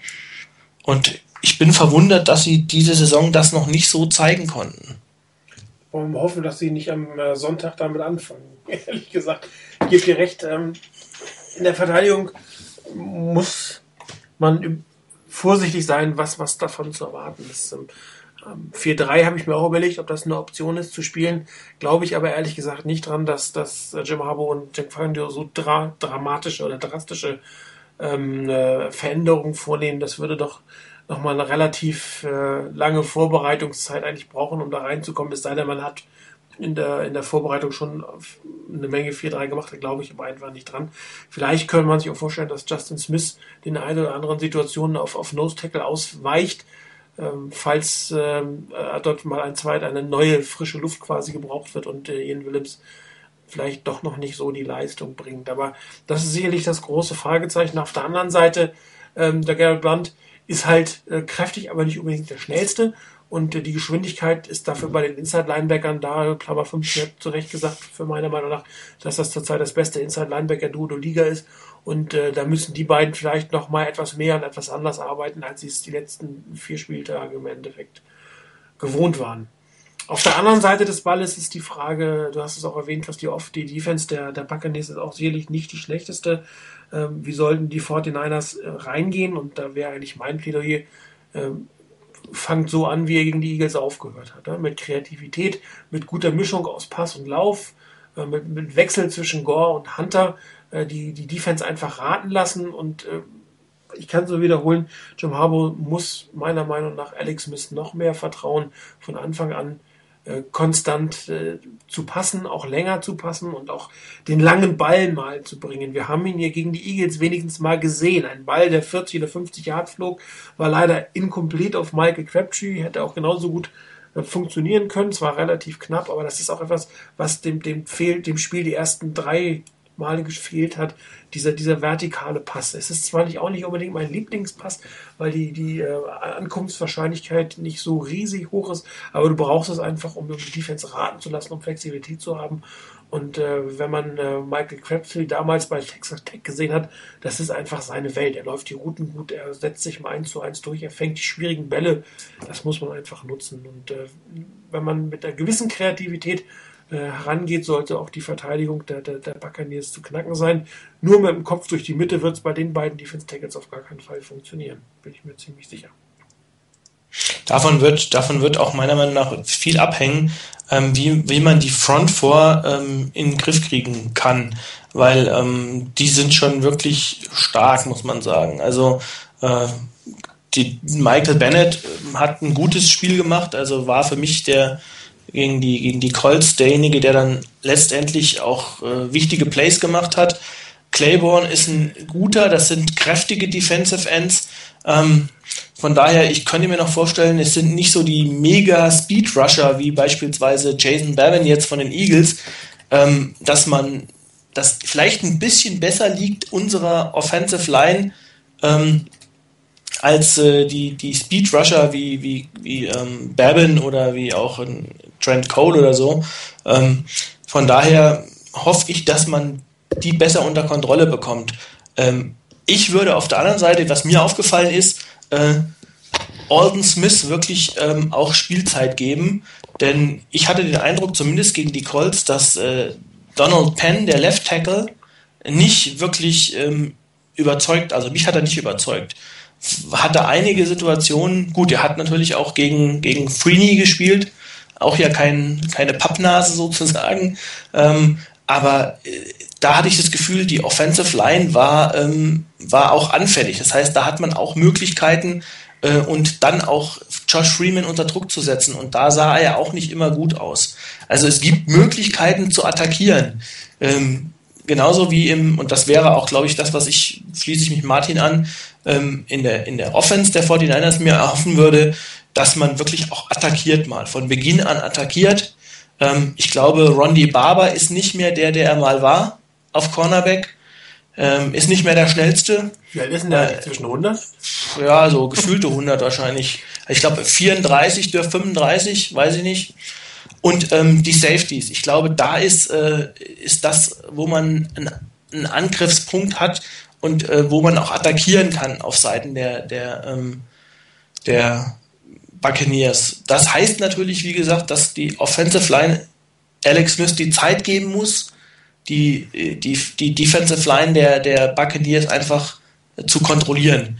Wenn man das hinbekommt und dann auch mal die, die tiefen Pässe callt, dann wird man zwangsweise bei den Bucks gezwungen sein, auch mal ähm, die Safeties weiter zurückzuziehen, die Linebacker ein bisschen weiter zurückzuziehen. Und das würde dann natürlich auch die Möglichkeit wieder öffnen, den Lauf zu etablieren. Also ähm, ich bin sehr gespannt, ob man, ob man sich das traut oder ob man wieder den eher gleichen konservativen Weg wählt. Ähm, ich lasse mich überraschen. Ja, dann sind wir doch gerade bei dem Thema, wie geht es denn aus? Also ich kann nochmal sagen, dass äh, der offizielle Tipp, Chris, sage ich jetzt mal, der hat äh, gesagt, die 49ers werden dieses Spiel mit sieben Punkten gewinnen. Rainer, das ist auch, glaube ich, der Tipp, der in die äh, Bewertung eingehen sollte. Jo. Äh, aber Chris, äh, wie wäre denn deiner? Also ich, ich ähm, bin mal nicht ganz so positiv gestimmt. Ähm, glaube aber, wenn der Aufwärtstrend der 49ers anhält, dann würde ich sagen, äh, die 49ers mit drei. Okay. Rainer? Ähm, ja, dass da ja der Chris aus der Schweiz plus sieben getippt hat, äh, plus drei wäre auch so mein Tipp im Normalfall. Ähm, ich erhöhe mal um eins auf plus vier.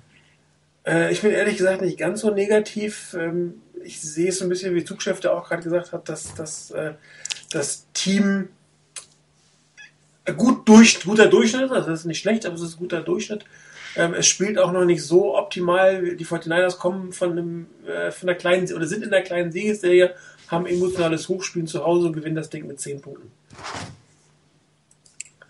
Dein Wort in Gottes Ohr. Jawohl, damit kommen wir zu unserer Lieblingsrubrik. Nein, das ist natürlich nicht zu unserer Rubrik.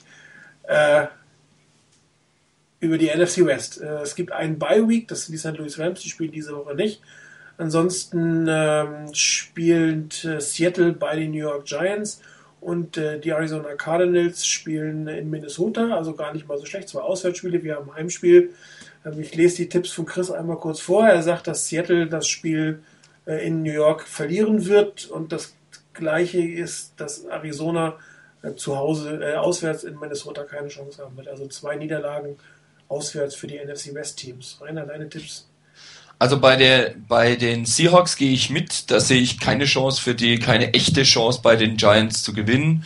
Ähm, das wäre schon wirklich enorm überraschend. Nicht weil die Giants jetzt das Überteam wären im Moment, aber die Seahawks haben bis jetzt in meinen Augen noch nicht wirklich was gezeigt. Und die Giants sollten vor allen Dingen zu Hause eben wirklich stark genug sein, das Spiel nach Hause zu fahren.